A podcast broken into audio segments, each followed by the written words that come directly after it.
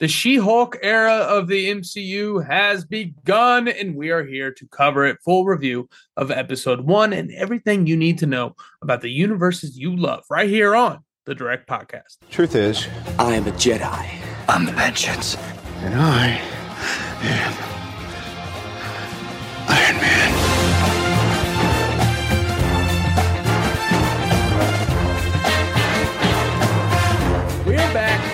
episode 106 of the Direct Podcast. Everything you need to know about the universes you love. It's great to be back. It's great to be here. I am your host, Matt Roembke, attorney at law, a nickname that finally has caught up with what's going on in the world. Um, and I'm joined, as always, by our box office correspondent, Mr. David Thompson. David, how are we doing? Hey, I'm doing great, Matt. Happy to be here. Um, I cannot believe that we're already at another Disney Plus Marvel show. It's such a just like they are just keep shelling these things out. It feels like it. I feel like Miss Marvel really just ended. I mean, I've been on the podcast for only how long now? This is like my ninth ish episode, and most of them, you know, we were doing Miss Marvel, and now I feel like we're suddenly right back into She Hulk. But it's the last of Phase Four, and that's so significant. You know, I can't wait to see what they do with this series yeah, it's gonna be it's gonna be awesome to see just how this really plays out over the course of the next nine weeks, something along those lines. Um, I I can't wait Yeah. till after Phase Four of the MCU to kind of audit how the first run of Disney Plus shows went because obviously in the next phase there's six shows. You know, like they're not backing away from it at all. So I'm excited to kind of see in in a very similar way we did with phase three. After phase three, we all kind of sat back and we were like, that was 11 movies. You know, like the first two phases were six each. That was 11. It's uh, it's crazy Yeah. times. It's crazy times, especially in the MCU. Uh, and I know these have been very MCU centric shows um lately, but hey, that's what it is. When you know they're they're running twice as much content as everybody else. And oh my god, Yeah. David, David, we are in people's ears on a Thursday. I It is know. Thursday right now. I just realized that. You know what I mean? this is uh, obviously our first Thursday show ever. Um, we will be releasing on Thursdays for the entirety of She-Hulk, which means our Andor reviews will be right here on Thursdays as well once that comes round. And it's very exciting time. And you know, we got a little gap right here in the rundown. I say we head back to the wheel of the fantastic.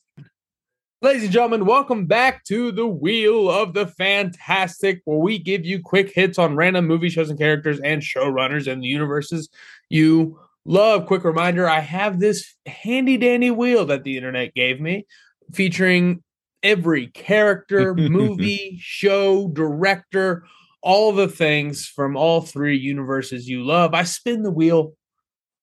We talk about whatever topic comes up. Three topics, three quick hits coming to you, David. Are, are you ready? Oh, I'm ready. Oh, you're ready. Coming in with the first spin,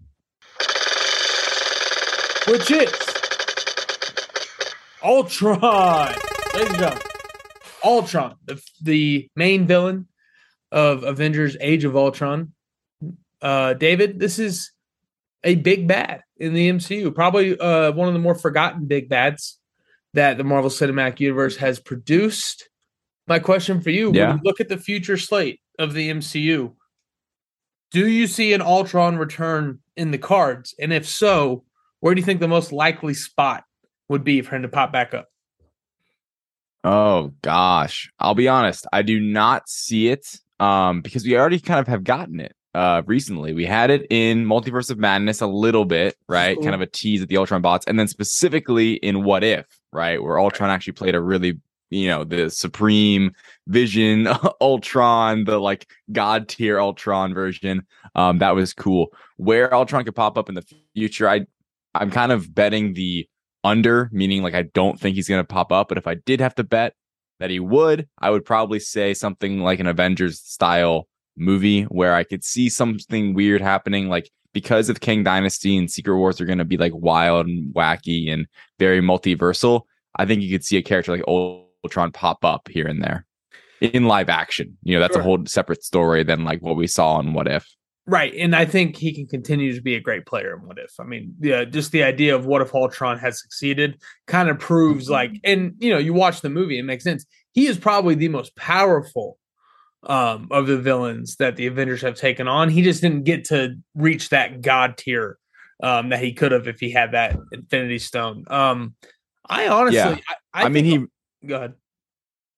I was just gonna say he literally tries to play God in that Yeah. movie. That's his whole point. He's like, like, forget humanity. You know, I'm just gonna literally be God, exterminate, uh, just cause the extinction of everyone, and yeah, and then I'll rule the world. So yeah, that's a great comparison. Ultron and God today Yeah, on the yeah. direct podcast. I mean, hand in hand, hand in hand. Yeah. Um, the thing about Ultron, I have always kind of seen him as a major candidate to return almost at any time, just because it is one of the rare opportunities that the MCU can do can do something that they love to do, which is bring characters back.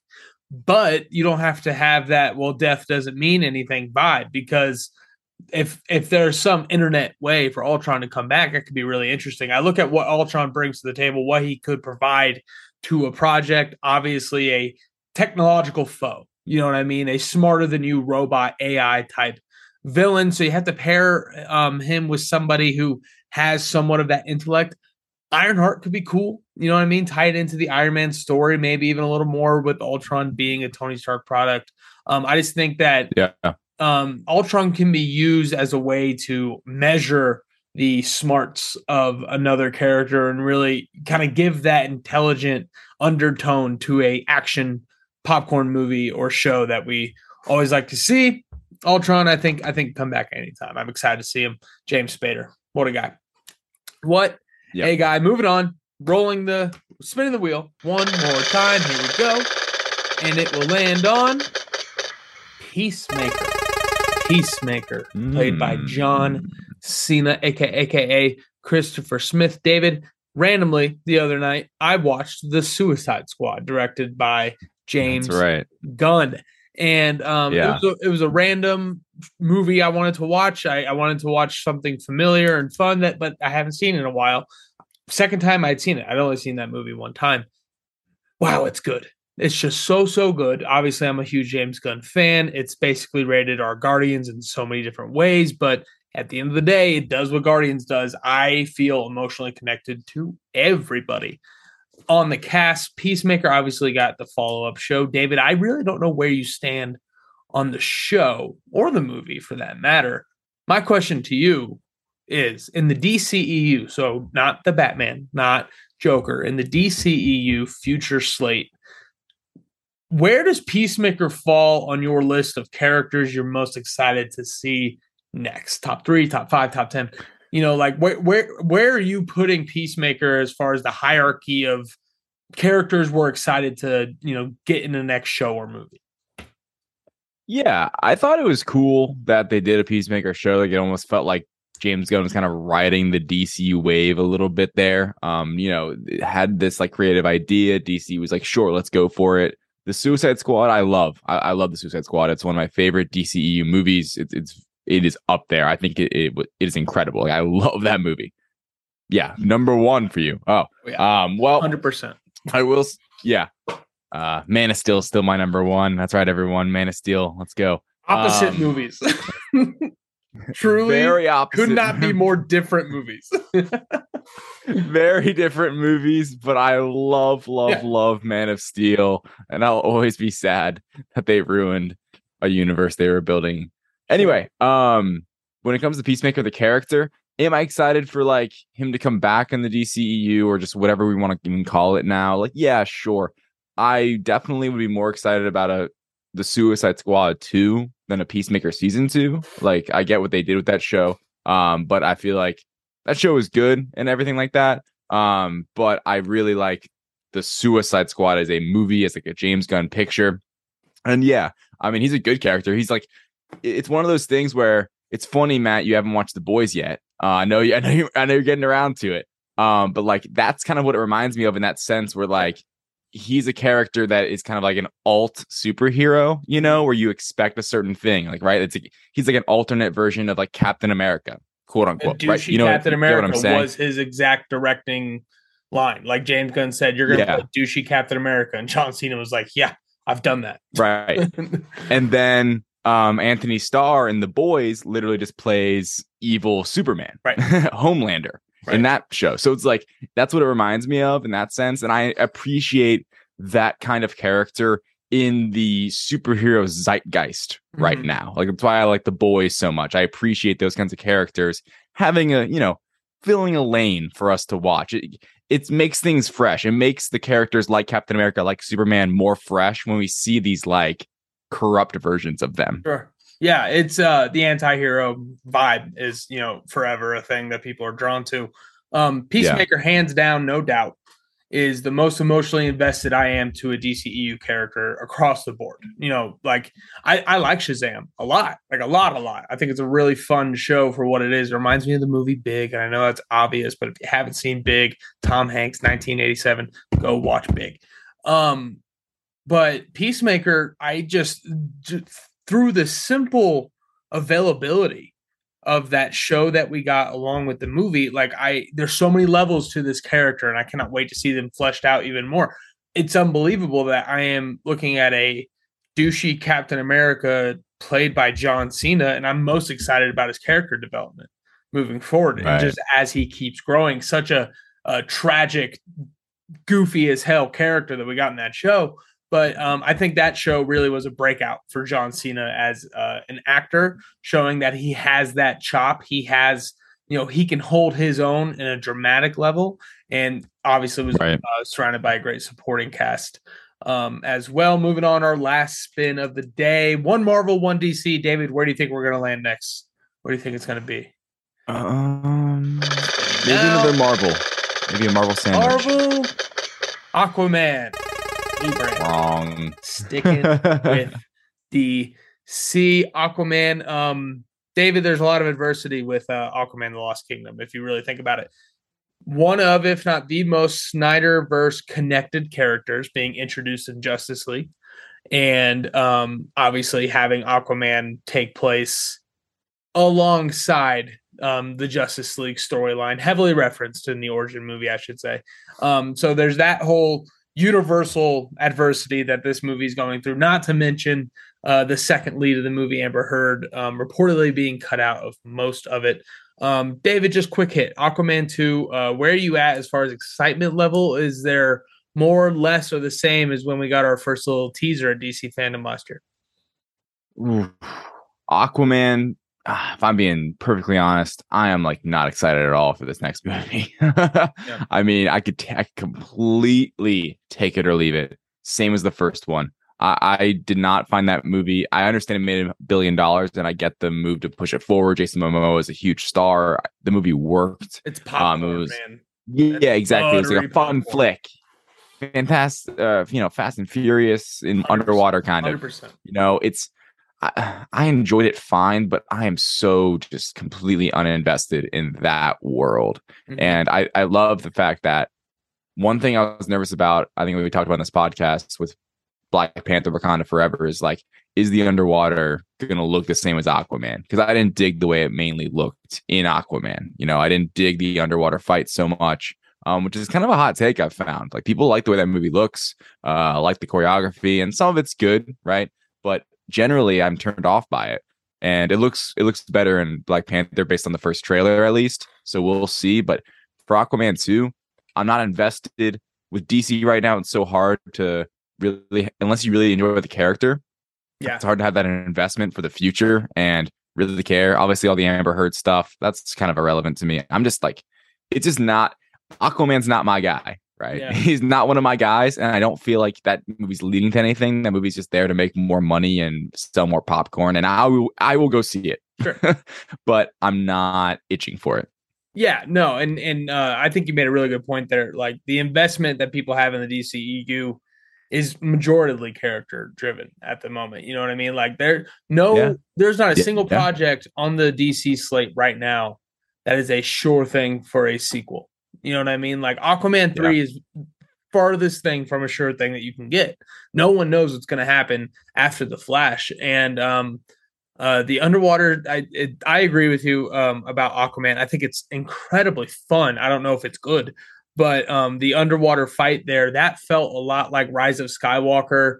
Um, volume over you know like visual creativity you know what i mean i think the the sheer size of the underwater fight in aquaman is what people are drawn to but that one Right. shot from the black panther wakanda forever trailer of of all the Oh. atlanteans riding the the sperm whale or whatever is that a sperm whale the one with the, the big gap mouth Yeah, I know what you're talking about. I don't know. it could be i don't know is, is it funny because it has the word sperm in it or can we just like be mature biologists for a second No, we can't. It's pretty okay, funny. Fair enough. Fair enough. Yeah. I agree. That's lame as shit. Um, no, but like that one shot, the Atlanteans riding that whale up the water, like that has just so much innovation behind it. Like you Oh. don't know what it is at first, and you realize it's people hanging off a whale. Like that's fresh and new. Aquaman, I they may have blown their load in the first movie. Like, like, like that's a big underwater fight. What do you do next? Um, yeah. It'll be interesting. It'll be interesting ranking the underwater movies of 2022. when is Aquaman think- out? It's not 2022 now, right? Didn't it get pushed? no, yeah, you're right. It's like February or something like that. Either way, after Aquaman comes out, it's, it'll be interesting ranking uh, Black Panther 2, Avatar 2, and Aquaman 2. Aquaman might be the third ranked underwater movie of the past few years, uh, which is a crazy, crazy thing, ladies and gentlemen. That has been the Yeah. wheel of the fantastic. Let's dive into more topics, more relevant, topical topics about the universes you love. Jay Jonah, let's get it. Spider Man wasn't attacking the city, he was trying to save it. That's slander. It is not. I resent that. Slander is spoken. In print, it's libel. All right, Madam Web is happening, and it, much like other Sony projects, has an absolute stacked and a half cast. Now, with details from Cosmic Circus, David, did you see this report as the uh, Madam Web hype train conductor? Matt, did I ever see this news? Let me just say, I- Make me your and. Kleinfeld, me, me and Kleinfeld of the direct.com are conducting, ladies and gentlemen. Choo choo, all aboard. The Madam Web is going to be a good movie. Hype train. We are all in. Um, I understand. Look, I, I speak for Klein here. We both understand our hearts are going to be broken. We- We're ready to be hurt. Mhm. But we're going to talk about. I want you to run down the news for me. This movie, every little thing about it, the casting, the direction so far. I know it's the same writer as Morbius. That's the biggest ick, right? That's that's the biggest like. Uh That's like the you know? most important bees, though, right? and we're gonna ignore that, Matt. We're gonna Uh-huh. ignore that because all this news coming out seems very positive, and I am, I am so beyond intrigued to, to see what this story you're about to lay out for me is going to be. Remember those Case Keenum Vikings teams when Case Keenum had like that big playoff run? They had Dalvin Cook. Kyle Rudolph, Adam Thielen, Steph Diggs. That's kind of what Madam Web feels like, where like, you know, all the supporting pieces of the team are like exciting and, you know, very talented and electric. Where I don't know, the writer for Morbius, that's tough, tough resume builder. I'm not gonna lie to you. So um Cosmic Circus Yeah. has some inside information and he has released some casting news. This is unofficial casting news, but usually this kind of stuff ends up being true. Dakota Johnson. I just watched 21 Jump Street the other night. She's in that. She's fantastic. Um, Dakota Johnson Nice. of Fifty Shades of Grey fame. She'll be playing Cassandra Webb, aka Madam Web, a very traditional Madam Web character in the comics, from what I've read on thedirect.com. Sydney Sweeney, our darling, America's sweetheart, the fastest rising star, not named Millie in Hollywood, right? Sydney Sweeney will be playing Julia Carpenter. Now, Julia Carpenter has held two mantles in the Marvel Comics universe, both Spider Woman and Madam Web. She's the second iteration of Spider Woman after Jessica Drew, and the second iteration of Madam Web after Cassandra Webb. It is being reported that there are multiple Spider Women and Spider Girl characters in this movie. So Spider Verse vibes are coming, much expected from a Madam Web project. Um, Yeah. Adam Scott, our guy. Who doesn't love Adam Scott? You know what I mean? An all-time person. Have you seen Severance? I haven't. Liam Liam's all over that as well. It, it's Uh-huh. so good. You got to get on that because that's like to me, you know, Parks and Rec Adam Scott, and there's like Severance Adam Scott. You know, He's got like, that 70s hair, the- right? Like Yes. a little bit length in the back. Love that. Yeah, Mhm. and he just takes to a whole nother level, dude. Uh, That that gets me excited about this. It's like, man, he's got acting chops. Adam Webb's one of those uh, uh Adam Webb. Wow. Adam Scott is one of those actors where like you're gonna look at his IMDb one day and realize that his first big break was Step Brothers and Sweet Child of Mine. You know what I mean? I haven't had a carb since 2002. Like like Yeah, the OG Adam Scott. He is playing David Adam Scott. Ben Parker. What? Uncle Ben with great house. power, baby. Oh, with great power. Man, our youngest Ben Parker yet, I believe. Um, yeah, Yeah. Martin Sheen, Yeah, that guy. Rest in peace. Um, yeah, yeah, it's gonna be gonna be Adam Scott as our youngest Ben Parker yet, and another another Parker coming into play, Mary Parker, not May Parker, Mary Parker, Correct. the mother of Peter Parker. Emma Roberts is set to play Mary Parker, and a baby Peter Parker is rumored to appear. David, Last Yeah. scene in Amazing Spider-Man 2. Uh, that that Mary Parker. Yeah.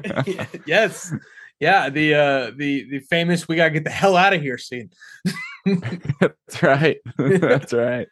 Good stuff, Dude. Um, oh yeah, the plane crash. I forgot. She was. she Yeah. on Opening the scene. crash. They lied. And know, all-timer. Sony lied. They re- they released the first scene of the movie, and it's you know Spider-Man swinging in. Great. You know, the, the emblem shows up. Great opening, but like it's not actually the opening scene. The opening sce's the plane crash. That was a Um, mistake. Yeah. that was a, that led to a subway, and it sucked. But uh, David, as like the Madam FDR? Web guy, react to this casting. Uh, first, I want to hear your thoughts. Multiple Madam Webs, multiple Spider Women slash Spider Girls. How do you see that playing out? Um, like I said, I'm very excited. It's interesting to me each casting. So we knew Dakota Johnson was Madam, like the main Madam Title Web, character. Cassandra Webb. Mm-hmm. Right. Yeah, exactly. The title character. Um, Sydney Sweeney's the big one. Um, and I'm hoping, I pray to God, and we will see. This is why part of it, I'm putting my faith in this project for some unknown reason, because Sydney Sweeney, like you mentioned, is such a rising star. Um, and could have been a player. Like people were casting her as Black Cat, Gwen Stacy in the MCU, possibly with P- Tom Holland. She's playing Julie Carpenter.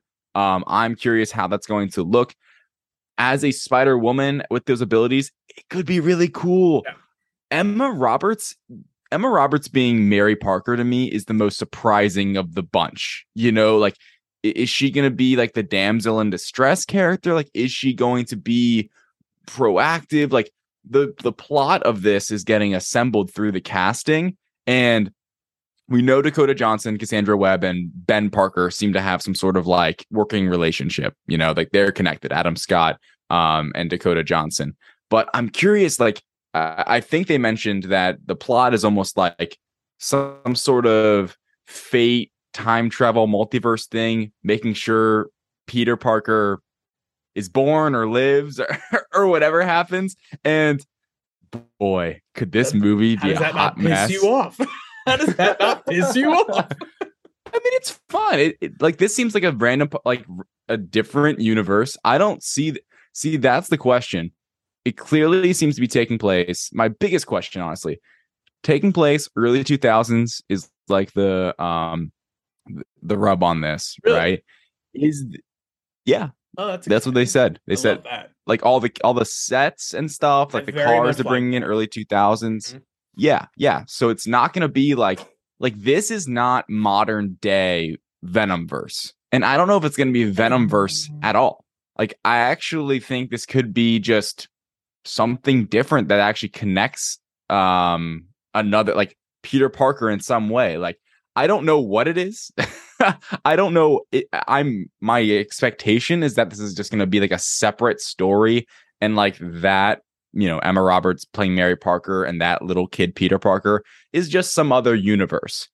But if they do something cool where things connect in a in a smart way, which is a huge um question mark i guess is the nice way of putting it. If it's if it's done in an intelligent way that actually connects things and something that's really cool then yeah this sounds awesome. But look the jury is still out. I am excited about this movie though. The cast is great. Like I, there's i think there's no denying this if this cast was for some random comedy coming out you know or just some action movie coming out i think people would be very excited for what this is going to be.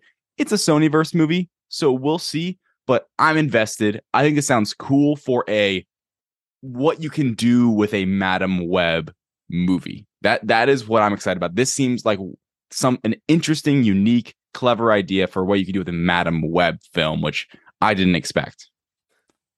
I won't go too long on it. Everybody knows that you know my feelings on the Sonyverse. Um, you know, your optimism's great and you're right. If they are able to pull together in a clever way, it could be really cool.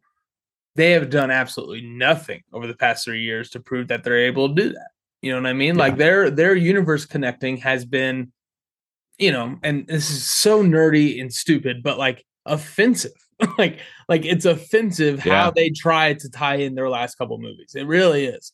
And so to have a movie that based on this casting list is so set up on some sort of interconnectivity between characters makes me even more nervous. The thing that mm. I don't like that you said is Ben Parker and Mary Parker's involvement here implies that the story could be somewhat surrounding you know making sure Peter Parker becomes Spider-Man or or stays alive or something like that right I think yeah. that is one of the biggest cardinal sins of TASM 2 is that they made Peter Parker a fate in a destiny instead of fate thing.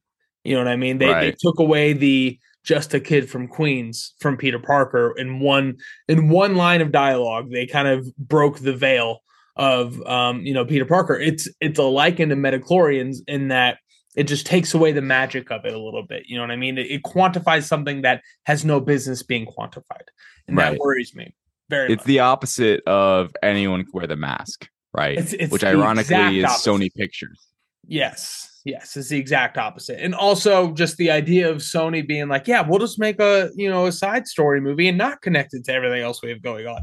I just don't think those people say those things. I just don't. Yeah.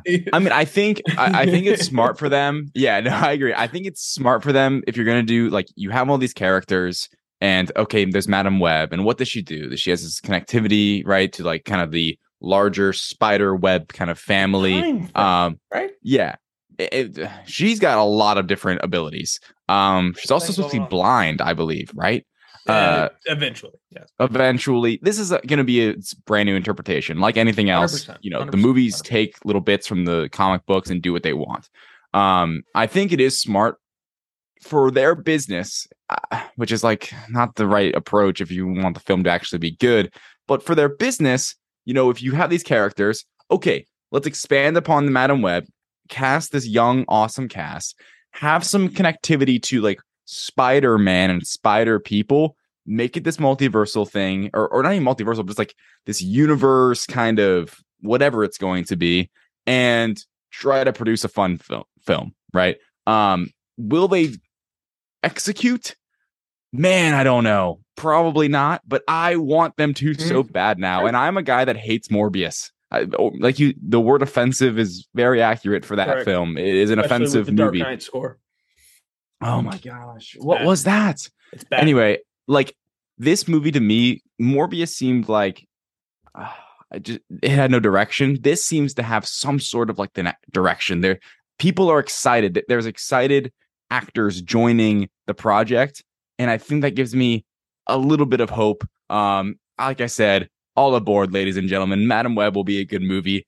When it's not, you'll hear from me. But until then, I'm staying optimistic, ready to have my heart broken once again. Lord willing, we're still doing this podcast when that movie comes out. Oh, Lord willing. Um, uh, Real quick, uh, Emilia, Emilia Clarke's character on Secret Invasion has been revealed. It's a very important Skrull character. We'll talk about it more in future weeks, but I think whichever character in in Secret Invasion, I should say, um, whichever character mm-hmm. in Secret Invasion they use to explain evil Skrulls versus good Skrulls, I think is going to be the most important character in that show. giving that responsibility to Emilia Clarke makes a lot of sense. Moving over to the Blue brand. Crime wave in Gotham. Other breaking news. Water wet. All right. It seems like it is officially time to give an update on the Ezra Miller situation. Here is the latest highlights of the saga so far. David, are you ready? Oh, I'm ready. Ezra Miller. They were charged with a felony assault um, after the incident that happened like what three, four weeks ago. I think it was in Hawaii. Yeah, that sounds about right. Uh, there was another one too, but yeah. Yeah, um, a bunch of stuff. But at the end of the day, they were uh, they were charged with felony assault. It was rumored that DC or Warner Brothers Discovery rather was going to go with one of three options to handle this situation in relativity to the Flash set to come out next summer. Mhm. Option one: no press for Ezra Miller. They release the movie and recast and move forward afterwards with different pieces in play. Option two: Miller makes an official apology, seeks treatment for any mental health issues they may be having, limited press for the movie, and then they see what happens. Results based. Option number three bite the bullet, scratch the project completely. After that report came out, just a day and a half later, coincidence? I think not. Mm. Miller's people released a statement saying that they were seeking help for mental issues and will be moving forward trying to better themselves.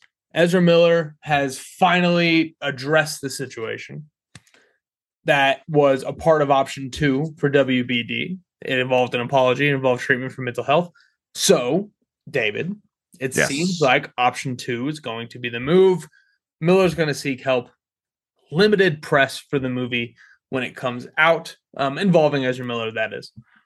And then um, see what happens at the box office next. So, after all of that, now that it fi- obviously another Ezra Miller incident could pop up at any second, but it seems like be after the DC rumors and the statement released by Ezra Miller, if another incident pops up, it'll be a last straw situation.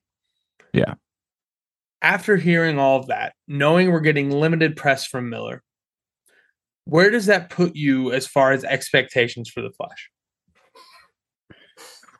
Man, that's a tough question. Uh-huh. Expectations. I'll be honest. Um, I'm still relatively excited for this film. Like, it's hard to root for the film right now because of Ezra Miller and everything that's been going on with this situation. But when it comes to expectations, uh, I still think this is could be a really good movie, and I think they think it's it is a really good movie because it's been testing well. That's why it's still going to happen, right? Beyond the fact that he spent a ton of money on the movie, uh, this is going to be a PR. I mean, this could be a PR masterclass if this ends up working out, right? Um, I mean, they have an uphill battle, but it's already beginning. This movie comes out next summer, I believe, right? Uh, If yeah, I have that July sometime. Yeah, I believe next July. They have plenty of time. There's plenty of time for Ezra Miller to, I think, turn around their. I don't know. Their. I don't know the word. I guess the best word to use it, but I guess how they're looked upon by the public eye. I think Mhm. there is Image. actually a lot of time. Yeah, their image. Great, great. Um, I think there's a lot of time for this to to get reversed. I, I know right now no one wants to support this movie, and I don't either. You know, I don't think uh, Ezra Miller's done anything to make me excited for the film. But if they're starting this now and this whole narrative that he's going to get help or they're going to get help, excuse me, and we're going to move forward with the movie, I mean, it's unless something crazy happens and Miller like just loses it and does something really, really stupid. If he just stays out of the headlines, keeps his keeps their head down, and just goes for it, you know, and like they just go for it. They keep him out of the press. I think this will still make big bucks and people won't even think about it, you know? And that's just how the world works. Sure. They just need to keep Ezra Miller's name out of the headlines, push the flash, Barry Allen, and go from there. Yeah, it's it's it's just double tough when you know the idea of a press tour without your leading actor, and and by leading actor I mean the the movie is named The Flash. Like it's not like he's a piece. It's not like he's a part of it. Um, you know, it's it's it's a whole It's a whole different world. I think this movie is going to do incredible on opening weekend out of curiosity alone. Um, I don't think there's any possible way people don't want to go at least see what happens. I feel like I could sit here and talk Yeah. about reasons I believe this movie's not going to come together in a good way without mentioning Ezra Miller and you know Ezra Miller's you know uh what is it behind the scenes issues at all. You know, I mean, you could you could not talk about any incident Ezra Miller's been in over the past few months, and and I think you could build a pretty good case that you know this movie's gonna have issues, reshoots, the direction of the universe. What is this going to do? The the hope I have always had and am holding out for is that this will be a reset button for the DCEU, and out of it will Yeah. be some sort of just you know hard refresh, Days of Future Past style um, reset. The only difference is that Days of Future Past was you know an all time comic book movie. This does not seem to be piecing up, especially when uh, WBD seems to be moving on from what the Snyderverse was and trying to pivot and guide themselves into a fresh start, new foundation, something that they've never done before, right, David? Well, Yeah. Variety reports that WBD is developing an Avengers style Justice League Dark series brought to you by J.J. Abrams. I mean, if you want to do something new and different, you know, rush an Avengers style DC project, also put J.J. Abrams on it. No one's ever seen that. You know, no one's ever seen So those two fresh. things together. Um, uh, Brand new idea. do you have any sort of excitement for something like that at all? No, and I also just like what? That's- I don't know. I don't see it happening. You know, like it doesn't make sense with anything that they've said over the past month. It doesn't make No. any sense. No, if that actually happens, I'll be in somewhat of a shock. Like, I get that WB actually is typically known for being a bit, at least they used to be known as a studio that like likes to give their creators like freedom, you know. I mean, that's how it was with Nolan, and then they pissed off Nolan. This is the old regime, pissed him off because they put Tenet out. Um, you know, when things were when there was it wasn't on HBO Max, but they just released it in theaters. They he he wanted it in theaters when it was going to, but then they had the whole day and date thing, and now he's at Universal, right, for Oppenheimer or Oppenheimer, whatever you want to say. And now it's like they just don't know what they're doing. This is to me, that's that's what this is saying. It's like what who wants this, first of all? And why is this any part of the direction? And when this is officially announced, if it is, I will be very surprised because I just don't see this being the direction. Yeah, sports comparison coming up. This is when this is when uh, a coach or a GM of a football team comes out and says like, "No, this guy's our quarterback. You know, this guy, you know, we're going to keep him around. We're going to, you know, make sure that he's our starter." But at the same time, they're signing like three backup quarterbacks. You know what I mean? Like, like it's them saying one thing and doing exactly the opposite. It's just it, it's not connecting with the the pitch of a fresh start, a ten year plan, all this stuff. And you know, for the first big report after the you know after that settles down to be an Avengers style J.J. Abrams project, not awesome. Especially when your Bizarre. most successful projects over the last two years have been two James Gunn, you know, babies and the Batman, which seems to be all Matt Reeves. Quick Star Wars news: Rogue One is coming back in theaters ahead of the Andor release. David, will you be going? Maybe. Uh, I just rewatched Rogue One very recently, How was it? but great. So oh my good. gosh, I love Rogue One. It is That's such a good. good movie. Um, it's my favorite thing Disney's done with Star Wars. Like it just looks awesome. beautiful. It is perfectly set in the universe. Gosh, they just for what they were doing with Rogue One, the idea of it, they executed that 100% perfectly, in my opinion. Mhm. Does that make it the best Star Wars movie of all time? No. But for what they were doing, they hit it out of the park. So I might. Um, I'm actually Matt. I think I'm. They're showing um Back to the Future at a local theater on Sunday, and that's my favorite movie of all time. By the way, I love, love, love Back to the Future. I've read a book about it, I, like the making of it. I am like a nut when it comes to Back to the Future, and of my first time seeing it in theaters, that reminds me of this, and I'm very excited for that. Um, so I might. Is it IMAX release? Yes. Yeah, that might draw me in. Might need what to check I that saw. out. Might need to check that I out. saw it on IMAX opening night. I remember specifically. Yeah, I remember the day going with a bunch of my buddies. Um, we went and go, went and saw that. So I could I could be back. Who knows? Could be back, ladies and gentlemen. That is everything you need to know about the universes you love. We skipped the Star Wars uh, news intro there, but that's okay. We're gonna move right on past it. David, it's time. Let's review a show, ladies and gentlemen. She-Hulk, Attorney at Law. But there are upsides. Your ass looks crazy right now. This is the best date I've had in a while. Oh. Ladies and gentlemen, She Hulk, attorney at law, starring Tatiana Maslany and Mark Ruffalo as the Hulks involved. Um, it's crazy, you know. The last, the last Disney Plus show of Phase Four, the end of the first Disney Plus era in the MCU. We're very excited to talk about it. David, I want to go to you for go to you first. Your spoiler free yep. overall thoughts for She Hulk, Attorney at Law, episode one. Yeah, I would say that my general thoughts are that I really enjoyed this episode. I don't think it is getting me so excited that I'm like, this is gonna be the best thing ever, right? Like Ms. Marvel did in a way, where I thought sure. that that show right after the first one, um, I was like, oh my gosh, this is gonna be my favorite Disney Plus show yet. Spoiler free thoughts though is that this show so far, one episode in, it's what I expected to a certain degree, but it is a fun time. I'm enjoying it so far. I like what they did. I, I like how they handled um, this pilot, I would call it, to then set up for what the next eight episodes do. But I'm not at the point where I'm like, this is amazing. This is, you know, earth shattering, but it's good. I'm enjoying it so far.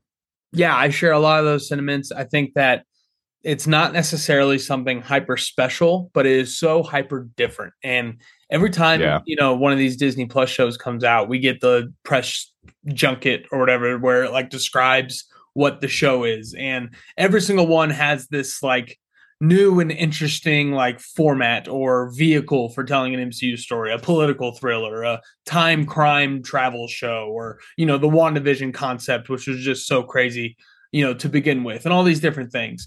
But yeah. this show, I feel like She Hulk episode one commits to that and is more self aware of that than any show before it. it. It doesn't just lean in, it, it embraces all of the ridiculous, fun little things that it's trying to do, being the 30 minute sitcom that it is trying to be. And um, I, I think it is such a fun premiere. What I love most about the show is from the jump, the self awareness and tone setting that it gives to the audience. And, you know, we talk about expectations a lot with Disney Plus, it being week to week, it being so connected to this very intricate universe that we love.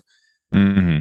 You really just kind of take a deep breath and relax as soon as the show starts, knowing that it's it's supposed to be a good time uh, action comedy. No, comedy action, and that's uh, the vibe that it's putting off. And it's not just putting it off; it's throwing yeah. it in your face. And I think it's working in a very weird, specific way. And I'm excited to uh, talk more about it week after week, ladies and gentlemen. Let's dive into spoilers. Now you want to get nuts? Come on, let's get nuts. All right, new review format. We're going to break down what worked about She Hulk episode one, one at a time. Me and David, we're going to go through the good popcorn from episode one, She Hulk Attorney at Law. David, let's go to you first. Talk to me about Tatiana Maslany.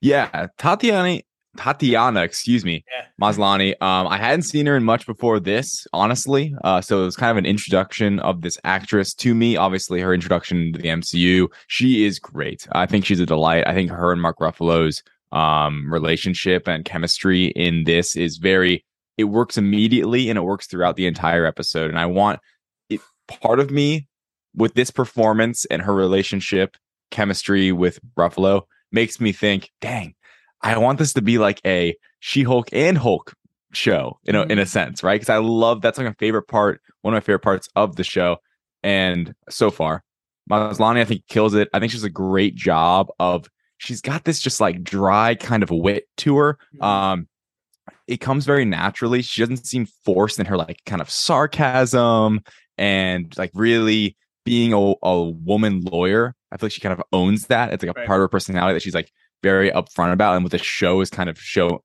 what the show is showing us, right? Mm-hmm. Um, what it's kind of telling us. Uh, and I think Maslany's doing a great job so far. Yeah, I'm I'm in the same boat as you. I've I've never seen her in anything, but um, so much charisma and confidence without being too overconfident or overly charismatic. You know what I mean? Yeah. Like it, it seems effortless, you know, with the vibe she's giving off. I agree across the board on that. Um, you know, my my first good popcorn is going to be, you know, just the way that, like I said earlier, the tone setting right away with this show. We get our first fourth wall break uh, right after her speech um, Mm. she's giving, and it. I you see. This is something that after the first time I saw this episode about a week ago, uh, week ago, um, I real after after the fact, I was like, wow, this show really just laid out all the origin stuff right in front of us, and then at the very end, just sends us off into now the day in the life of uh, Jennifer Walters, right? And I realized that after my first time watching. My second time watching, something I didn't realize, she says that right away in the first fourth wall break. She says, You're right, I'm a Hulk. It's probably going to be distracting. So let's go over exactly how that happened before we get in before we get back into this fun lawyer show. I love how Yeah. blunt they were with it. It seems so, you know, obvious or whatever that, oh my God, they told us exactly what they're going to do. The balls to actually tell us exactly what you're going to do when it's something so crazy. It makes Yeah. what what would feel like a rushed kind of, you know, just like hand waving origin. It for whatever reason makes it work and it makes it just feel like a natural part of the show. And I think the decision to just bluntly say that right away for whatever reason just makes it all worth it when when at the end of the day 30 minutes one origin that's a pretty impressive feat something i was pretty excited to see um Yeah. another, another thing uh we were excited to see bruce banner back in the mcu back as smart hulk the bruce and jen relationship the cousins uh david how how did that really come across in this first episode Yeah, I buy it immediately how they're cousins. just like when they're driving in the car, you can just Yeah. kind of like sense that relationship. They it feels natural, which is something that doesn't always happen in these kinds of shows. I think it's because both the actors are very personable. You know, they're not intense actors in that sense. They're very kind of like they seem like genuine people. Mark Ruffalo specifically in this, um, Yes. before he's Smart Hulk, just seems like Mark Ruffalo. Like he almost doesn't seem like he's acting, but it's in a good way. It's in a way that I think it makes sense because he isn't interacting with the Avengers. It's his family. It- it's his cousin, like you know, and he's had this crazy life. He's this, you know, it- it's this unbelievable scientist, and obviously being the Hulk. And it's just an interesting relationship, and I love how it develops throughout the. What one thing I wanted to point out with the actual kind of like plot of the story of the show is how obviously you know the the blood the accident happens the blood seeps over um Yeah. she gets you know she becomes a hulk um and then we get to the whole like training kind of section of he's got all this information which is awesome i want to get to the relationship though stick, sticking with that is that when it's time for her to go and she wants to leave i love how what i buy into with these two characters and it's shocking that i do within just 30 minutes is that i so buy into the fact that bruce just like has found another. He keeps using like we and us like Yes. as Hulks, and he's like, I, I don't want. He, you can tell he doesn't want her to leave. You know, he doesn't want her to go back to her normal life. It's not that she's not ready. It's that he doesn't want to. And the fact that I was emotionally invested in that in 30, 25 minutes practically up to that point um, was a very well job uh, job well done. And what's crazy, Matt, is there was news out today that the head writer said that initially the origin was going to be in episode eight and they were just going to jump to it and then wait for the um whole origin story in episode 8 so it's cool how you mentioned how you liked how they started off with that immediately they address it fourth wall break because they almost didn't do it at all Yeah. and i am very ha- i'm with you i'm so happy they chose this direction because i agree with their concerns i would have been one of those guys that's like man i want to know how she got here you know um i want to know how and i like how we just start off with that it, Yeah. it felt it was just a setup episode and i loved it Right. And and I think that it that really plays into the ending of this episode feeling like such a you know bam bam bam you know like a like a little sitcom action show. And i think it plays into that because we just got the full origin. Now we can recommit to what this show is going to be moving forward while also getting a great it's i just think it's such an inspired choice to um this is a this is a tale of things we've seen before not being retreaded again. Because i feel like if they tried to do the silly fourth wall sitcom and also this intense MCU origin story, not even that it was that intense, but if they tried to like do both at the same time and not commit fully into one or the other, it would have really played off as just kind of weird pacing and just retreading kind of the style of these origin stories that we've seen so far. This is a bold choice. Yeah. It's a creative choice, and I and I respect that a lot. Um, Yeah. I'm gonna go ahead.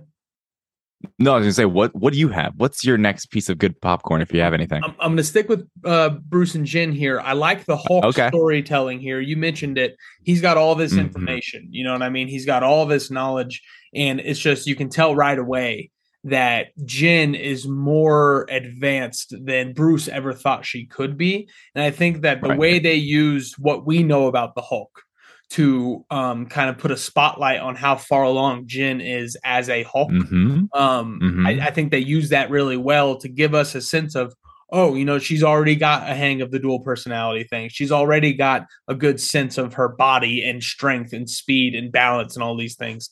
And it Mhm. just it, it puts her in a spot to where, uh, you know, I keep coming back to it again. When we when we get to the courtroom and moving forward in the next couple weeks, where you know we've seen in the trailer, she's going to be the Hulk lawyer in a suit and like in the public talking to people. I now looking back at those trailers, I, I buy into her being a walking, living day to day Hulk because they did such a good job explaining just how much farther along she is in her Mhm. you know first couple months than Bruce was back in the day. And I I didn't even think about it, but you're right. It really does feel like Bruce is upset that she's leaving because finally someone else that he can share his journey with that would and maybe could understand, but not so Yeah. much. Not so much with old Jen Walters. You know what I'm saying? Yeah, no, that's that's interesting to me because you can tell he almost in a way wants her to have that 15 year journey, Yeah. but she's not going to. You know, he like he thinks because he is the only one that's suffered through this, and it's really been a you know he suffered being Mhm. the Hulk.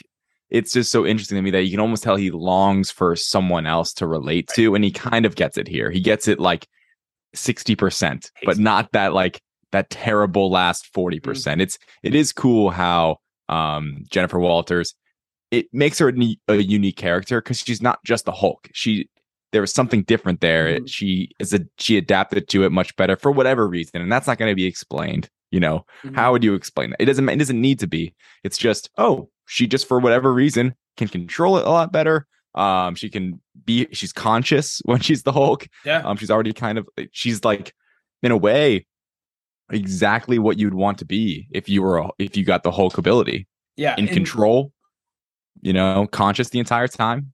Yeah, and they use Bruce over and over to get that message across. You know, we're treading in new territory. This is way further on than I expected. He he literally rips out a page out of the book because she's so much farther along, and Yeah. I just I, I buy it, and I think that's a really good um decision that they made. Another great decision they made, in my opinion, is you know explaining the Smart Hulk thing and, and all the different ways to bring Bruce and Smart Hulk back into the fold. David, uh, how did you how do you think they did reintroducing Bruce Banner?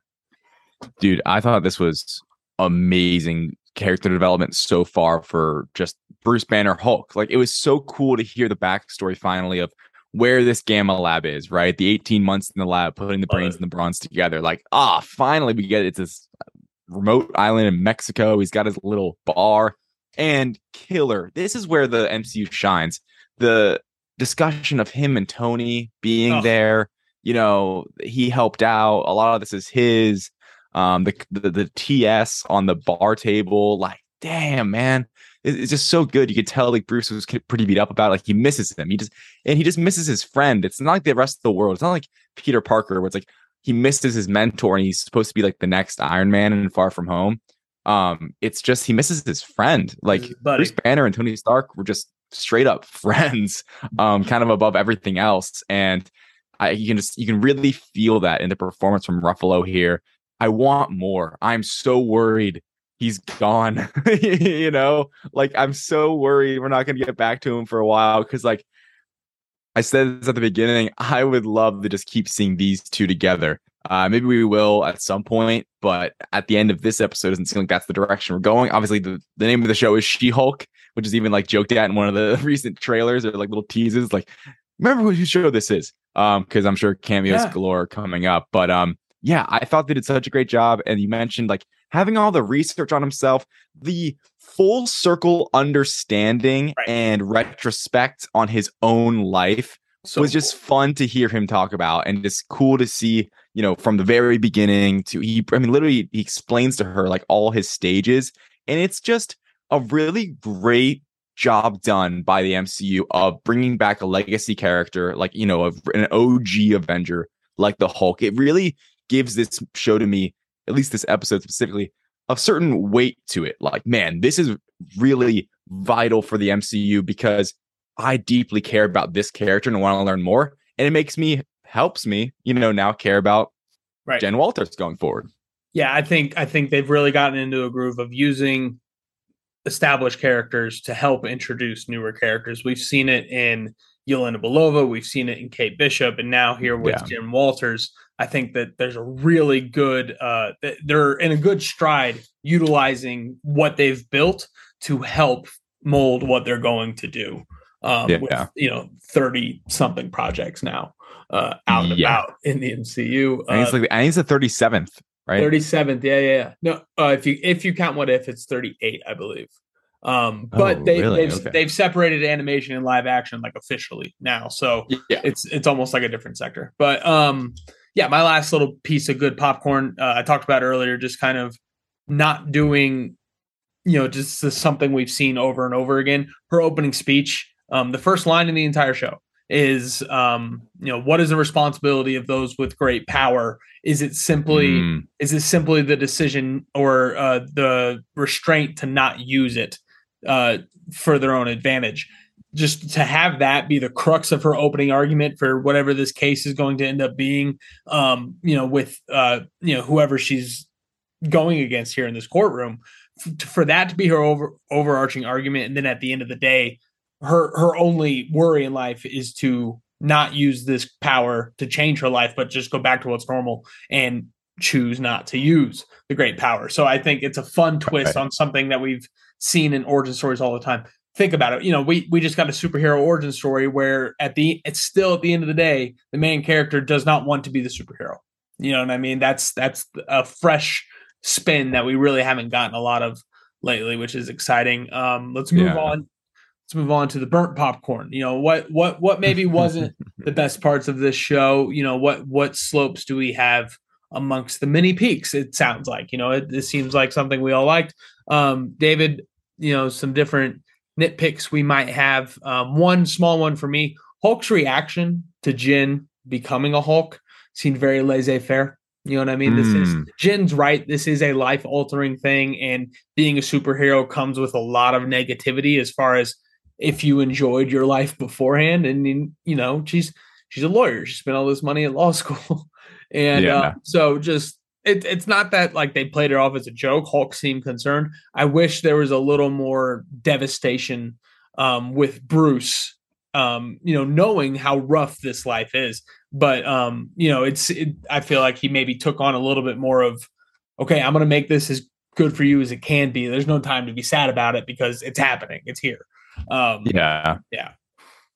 Yeah, it's interesting you say that because I hadn't thought of it, but that's actually a really great point. Um it's so true. Kind of just like I guess the argument against like the counter is just that by the time we see him react, it's like a distant a distance later, like some time has passed where maybe he's, He's like had some little yeah, he's had a little more time to accept it, like, oh, and he's gonna act a little more calm to her. But yeah, Mhm. I, I agree with you. That's a little, it's a little weird. It does. I mean, it's funny. You mentioned it earlier how like the pace of it is quick, but it's not done in a bad way. But the pace of it still is quick. Like this is a fast yeah origin story. you're gonna lose you a little bit of meat when you're moving this fast yeah, and I and I don't love. It's very. I mean, it's different than the comics. The or the literal origin of how she gets the you know, and and I don't love it personally. It's Yeah. fine. It, it's totally like whatever. You know, like there, there's no real like point to it. I guess like it, instead of just like introducing this character. Um, but yeah, Mhm. is what it is. yeah i mean i don't know a spaceship coming in the middle of the road that's Well, We'll- that was sick. we'll see where yeah. that goes we'll see Right. we'll see where we end up with that because that's not nothing that's No, no, no. Yeah, not that part. It was just like the the whole like car crash, Sure. like The- he gets her blood on him, actual- or other way around. Actual like the blood falling into a cut. On her arm. yeah, That's it's a little whatever. silly, a little It is a comic book. silly. But that's But again, okay. The pacing allows for that to be a distant memory for us now, just like with Yeah.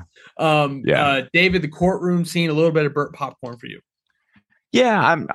I'll be honest, and it makes me concerned for episode two. Like at the end of the day, because I really loved the, like I mentioned with my what really worked, Bruce and Jennifer on that island figuring it out, talking with Smart Hulk a lot, a lot of Mark Ruffalo, and then I like the idea of her being a lawyer and like the the cases she could be having. Like I love the idea of it being a law, um, you know, a law show, and she keeps saying that Mhm. in the fourth wall break. It's like, oh, it's just you know, it's a lawyer show. But then we get this action scene at the very end, which is just like, what's going on? I don't know. I, it, it just happens so abruptly. I, I guess it like had to happen for the plot. But who's the what's the girl's name that comes in? Um, Ta- uh, Tatiana is the character. Tatiana? Jamil, Jamila Jamil. okay, her when she busts in. I mean, we'll get an explanation. I'm sure she just busts in. It's like, what the hell's going on? She like floats in the air for a second with one of the most obscure, like on a wire shots I've seen in a MCU project. And I mean, there's a slight little fight scene, but I'm just like, oof. It didn't it didn't stick the landing for me or in that moment. Like I overall like the episode, but like the ending, I'm like, I'm curious where this goes because that wasn't great. you know, in my opinion, like that was fine. Um, but like, what's the action gonna be like? What's where's the plot leading? I thought it was interesting in this show. It's like it really just gave us the origin, kind of sets up some things. We get the Sakaar plane, obviously. That's like a that seems you know that that's a big deal. Uh, but then like with the actual, we don't really know where it's heading, which it can be exciting. But I just didn't love um that ending in the courtroom. That's all. Right, and and for me, just based on the trailers, like like you said, she even referenced the amount of cameos that are already confirmed to be in the show, let alone the ones that we don't know about yet. Right, and Yeah, I just think true. that you know we call it Monster of the Week, you know, when it's Mandalorian, but I I think it's going to have a little bit of like weekly turnover as far as like the actual plot and what's happening a lot like a network TV show and I think that Yeah. that I think that's a part of the commitment and it's going to be jarring at first. Like don't get me wrong, like like these shows are often so based on the week to week mystery and the heavy dramatic themes um you know that they come with and it's worked out great overall obviously. The WandaVision mystery was something we all thoroughly enjoyed week by week. Falcon Winter Soldier, Loki, the same thing.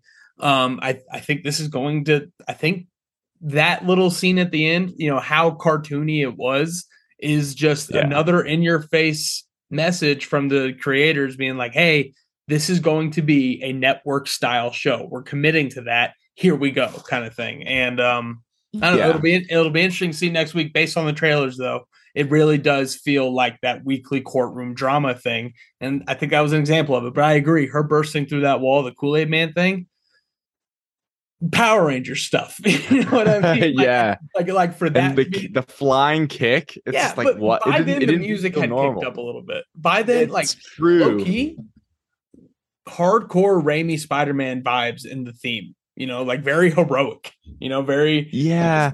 just. There- but in this setting, it comes off as cartoony. Yeah, it's uh, I wonder if that's cuz we get a we get a taste of it in this episode, but I wonder going forward if like that's going to be like how it is. Like super like campy but like they own it in a way, you know, Right. where like it's supposed to be that Exactly. style, you know? Mhm. Because the thing is earlier when there's action between which we haven't talked about, when the Hulks are fighting, Mhm. freaking awesome. Good Like times. that was that was sick action. And that's why I think it was most going from that, which was normal, like I say normal, like st- kind of more standard MCU proper, like CGI monsters fighting action, and it was really cool. And just them jumping around and doing all these things, they looked great.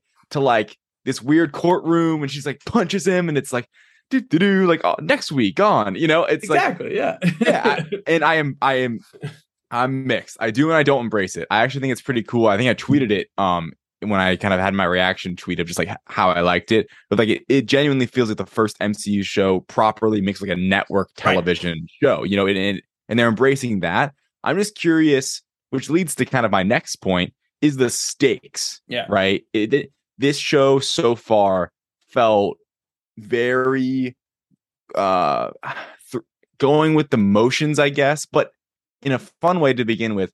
But in a sense, I don't have any sense of fear for my character quite yet, which is fine. I don't have to have one in episode one. But to compare it to something like Falcon and Soldier or Moon Knight or even Ms. Marvel to a certain degree, Mhm. um, I just feel like this is going in an interesting direction where I'm not sure I'm gonna at any point be like, I'm so worried about Jen right now, you know? And we're in episode one, and I and I so it's a huge preface, you know, like there's so much time left, but so far I don't feel the stakes of the show. And maybe the stakes will mo- mainly be on the law side, Right. right? On like the political end of things. Maybe Yeah. it's not a physical punch, punch, punch. I'm, you know, you know, I, I don't want to fall off a cliff kind of like stakes. Maybe it's I don't want to lose this case because it's going to be it's going to affect the future of the MCU. Like maybe they're amending the accords in a certain different way, or you know, like something like that. That's going to have a ripple effect heading into Phase Five. Mhm. I actually would embrace that'd be really cool because that's different. You know, no, we're so used to I think having to kind of worry. Oh, we know they're not going to die, but you worry about their health, and you don't want them to, you know, you don't want them to die, obviously. But so far, um, didn't feel the stakes, but that'll probably change. yeah and and i think you know we can just kind of i i like the idea of it being a more you know like courtroom style stakes where like week by week it's more so what's going on around her than some like overarching i think the director just came out with a quote today like the overarching plot of the show might not be and you also got to think about like the the quantity of the show as well. These are shorter episodes but there's also nine of them. So you know when you think about it like we're we're by the end of next week after episode two we will have gotten as much story as we would have gotten in one episode of Ms. Marvel or one episode of Falcon Winter Soldier, especially those being an hour long each. So, like, you know, the pacing of the overall series also is going to feel different. It's it's it's exciting to me just because it is so different and new and uh, fresh compared to you know Moon Knight, Hawkeye, Loki.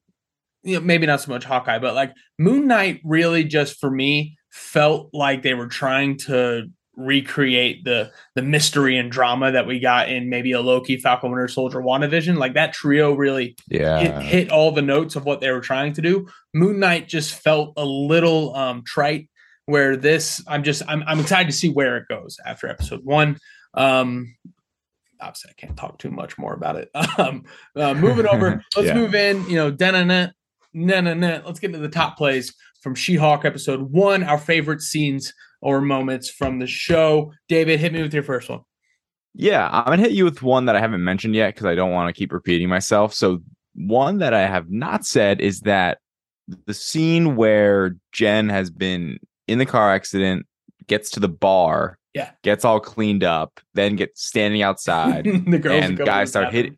Yeah, that part was funny. That part was really funny.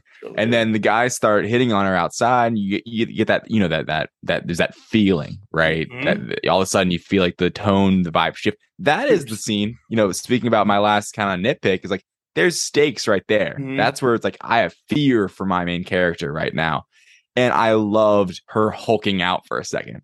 you know, like that was a genuine, like, I don't know this ability. And she just hulks out, you know, a- and, then boom, cut. Right. Mm-hmm. Yeah. I thought that was a really cool moment and a cool way to introduce um She Hulk, She's. I guess. Yeah, yeah, Yeah. exactly. Yeah. Um, something I didn't notice first time I watched. Did you notice that it's Bruce that tackles her and cuts her out of the scene? Yeah. Very cool. Yeah. I figured. cool. See, that's what's funny is you mentioned like you didn't you weren't sure if you saw it the first time. I honestly wasn't positive. I just figured that was what it was. So Mhm. we're going with that. Yeah. yeah, and we had just we had just had a wake up after a blackout scene as well. So like to get one back to back. Oh, whoa! Um, I think it was supposed to happen though. I can't believe we haven't brought it up yet. The post credit scene might be the best post. Oh my gosh. Too. Uh, Captain America fucks might be my new religion. Like, you know what I mean? Like that whole bit I thought was great. This is just another example. We saw it in WandaVision, we saw it in Ms. Marvel, and we've seen it across the MCU that the people who aren't superheroes in this universe look at the Avengers and other superheroes just like the way we do. Like, you know, we we piece together their stories and like the way they've established the uh, the movies on the back of the plane um, in Far From Home and the History Channel and the Rogers the musical.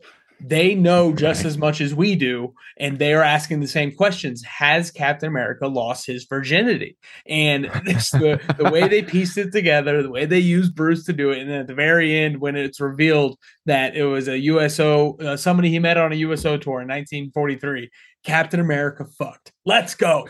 Let's go. I'm excited. yeah.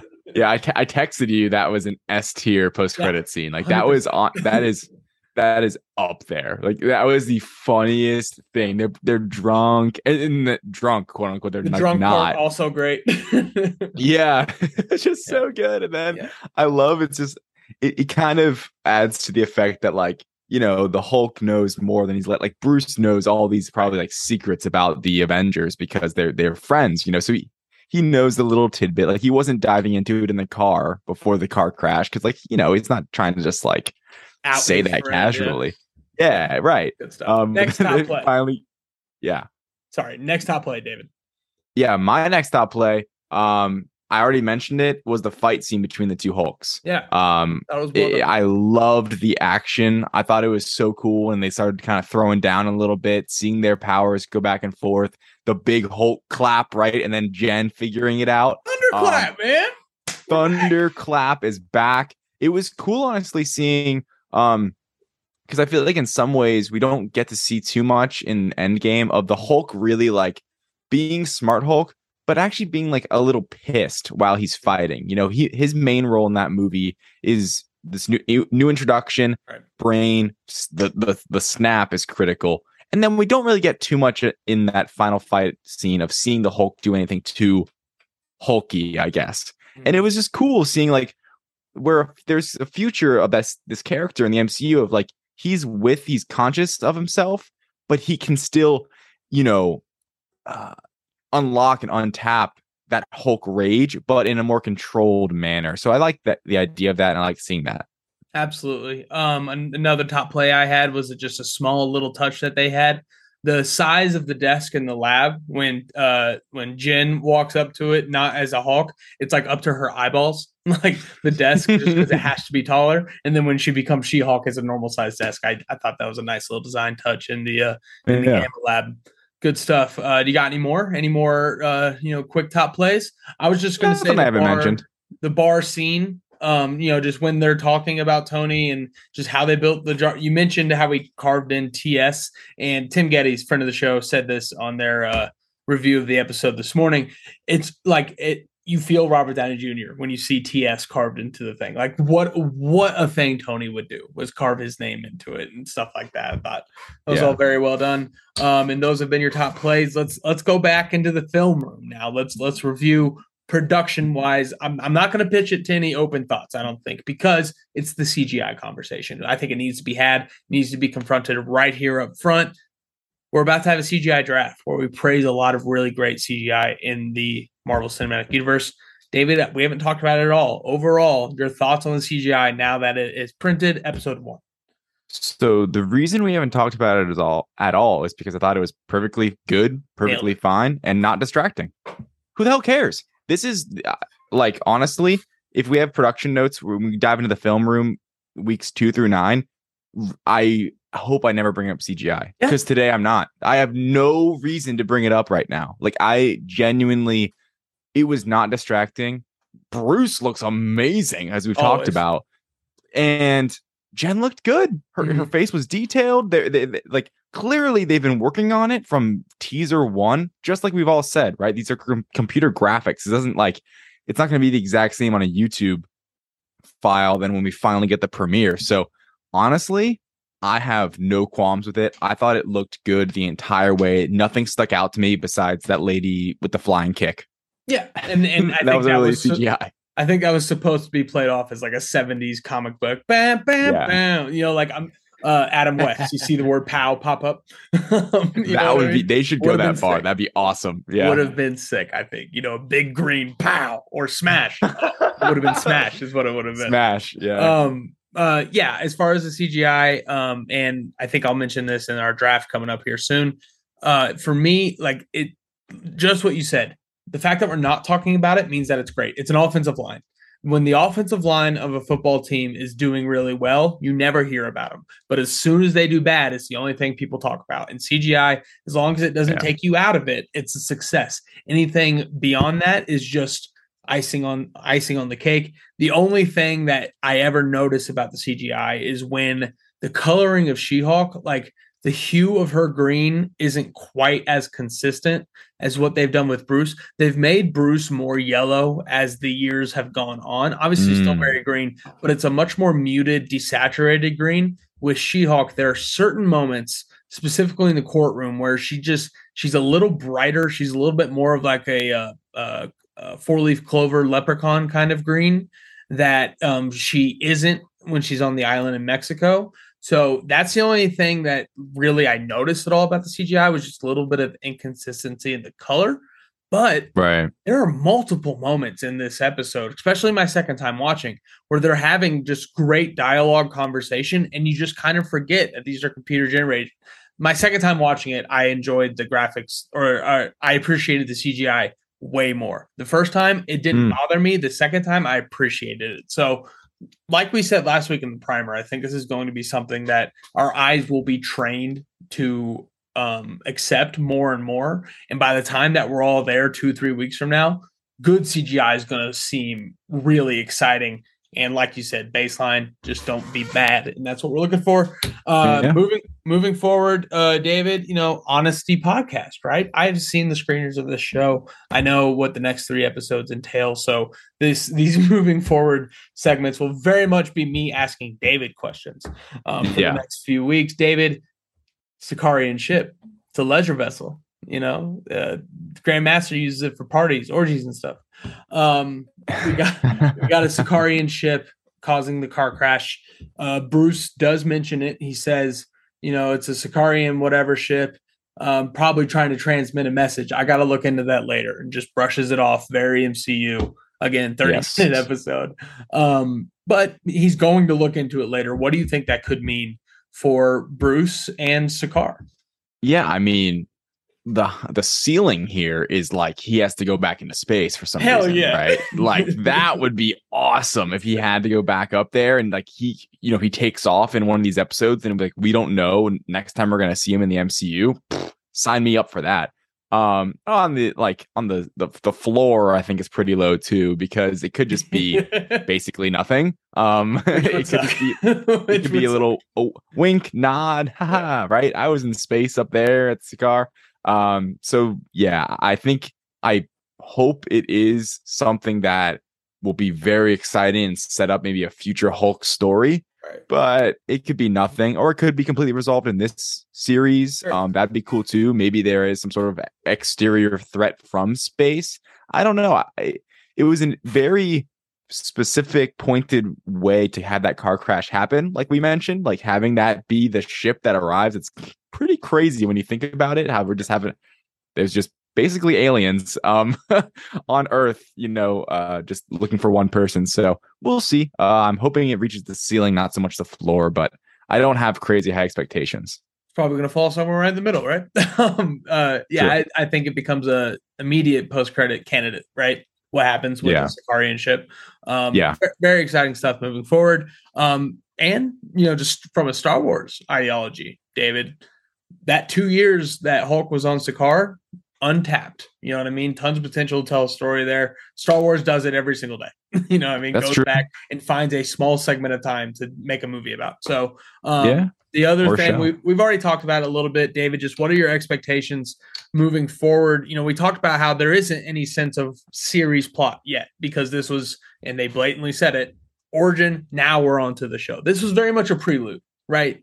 You know, this felt Yeah. like a prelude. Um, where it's do the you pilot it feels like a pilot Mhm. Yeah, and and You know. good, good TV, good popcorn. Um, yeah you know, as far as like what Jen's day to day life is going to be moving forward, what are you expecting? Um, how do you expect episode two to kind of start? Where do you expect Jen's mindset to be um, as far as being a superhero lawyer? Yeah, I'm. cu- I I think the first thing that's going to probably happen is that there's going to be some sort of like um media about it like there's gonna be news right there's gonna be news about like this new hulk how it's a she-hulk how it's this lawyer and then that leads to the um i keep forgetting what they're gonna be calling it but like the the superhero, division law division. superhero law division abomination tim roth like that's where i see this going in episode two where it, it goes from this you know she punches the girl she's going to be in jail whatever we don't care but now it's this wait a second we've got this lawyer who's also a superhero can control her powers and now she's going to be representing superheroes like because from the trailers it seemed like they they want her to be the head of this. Yeah she yeah they want her to be the face of this uh, superhero law division and that sounds awesome to me dude. Um that sounds like a great direction. I am curious just how this continues right? Like how we keep moving forward because like you said we don't know where we're going right now. There's a lot of different directions. We know based on the trailers some ideas like i just kind of laid out but other than that where the investments are right where i'm invested what i care about right now besides just like having a good time watching this show i'm curious where that goes Yeah, and it's it's going to be interesting. I love the line that Bruce had. Once they see you as a monster, that doesn't go away, and Yeah, it, will be interesting one. to see how the public receives Jen. And eh, if anything has, if anything has, you know, been proven to us so far, Jen's doing this better than Bruce ever did. And you know, Mm. I think the public image side of it is going to play into that as well. Very excited to see what happens next week. She-Hulk episode two will it keep up with its episode one performance, which I would consider uh, delightfully surprisingly good. Uh, is what a lot of people are saying. You know, what I mean, it's surprisingly really good, and I'm excited for that moving forward.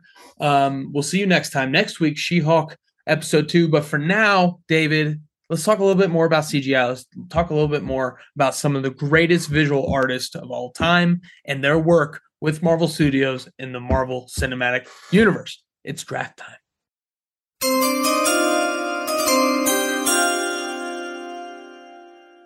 Ladies and gentlemen, welcome back into the direct draft, big draft coming up today, David.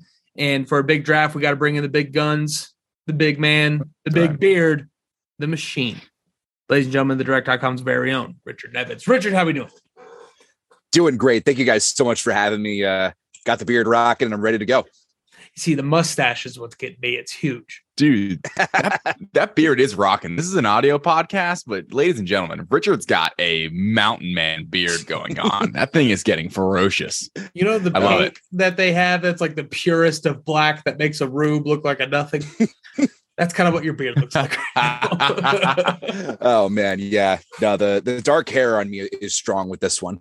if, if it's That's my guy.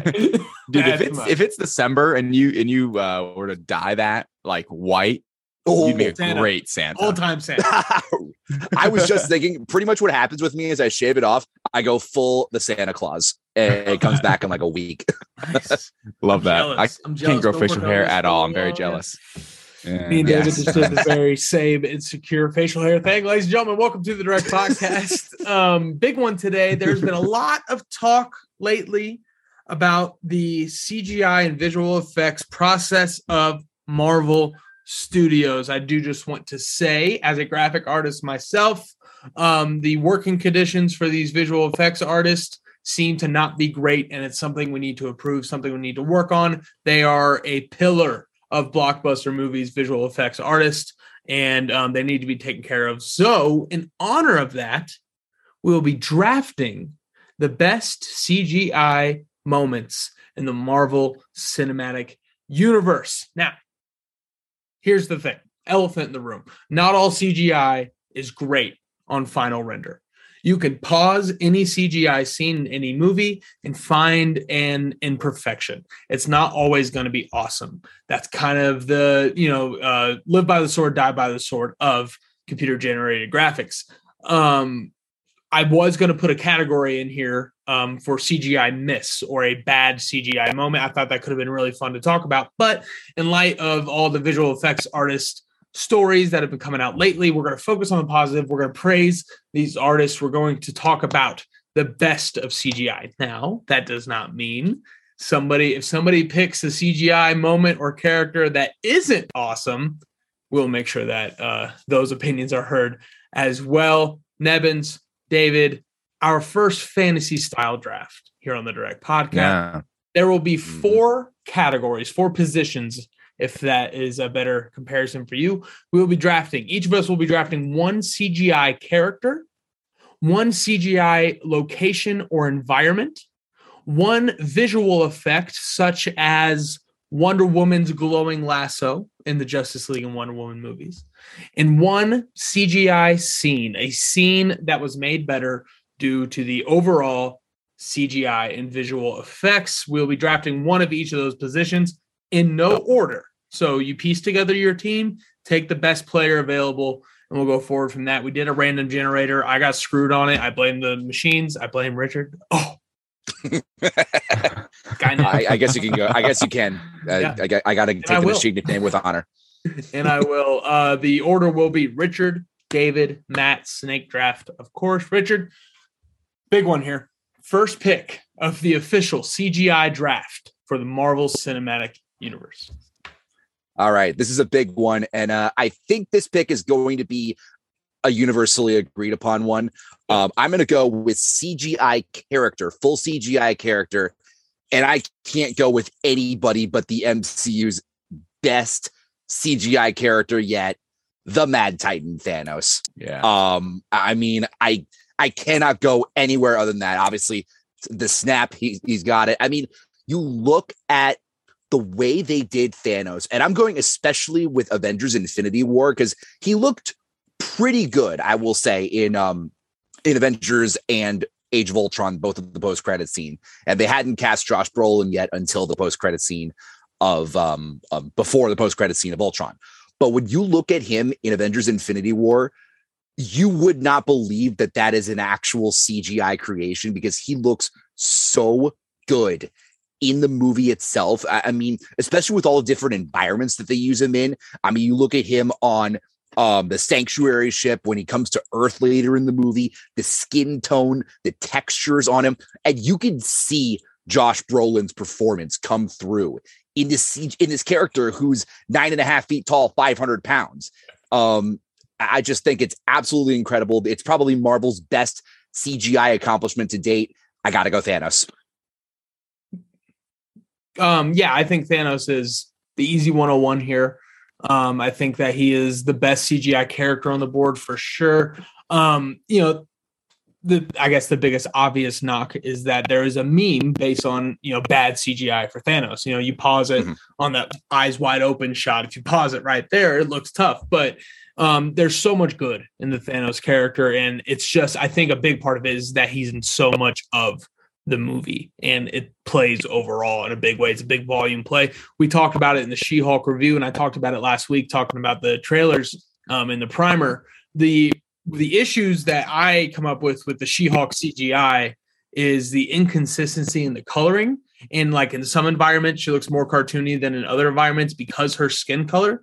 Thanos, like you mentioned, Richard, all the different colors and environments that they surround him with all just complement what he is as a purple skinned alien and it just it's it's through the roof and uh, like you said brolin's performance really comes through in um that movie and i think it's a it's a feat of uh cgi and visual effects thanos Dude, I totally agree. Uh, like you said, one of uh, 101. He's the Jonathan Taylor of this draft.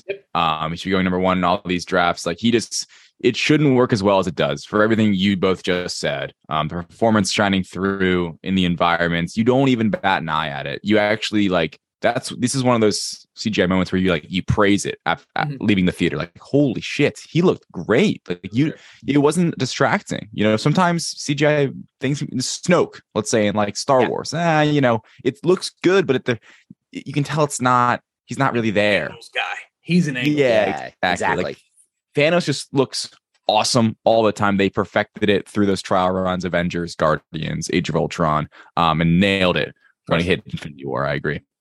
awesome all right david second pick very important because i'm nervous just gonna be honest because it's gonna be open hands here palms out i'm nervous david we knew thanos was going one so we'll i'll see where this one goes completely. Yeah, dude, there is a lot to take from here. Um, like I had Thanos number one. Like I, I had the number one pick. That would have been mine, or Richard hadn't chosen that.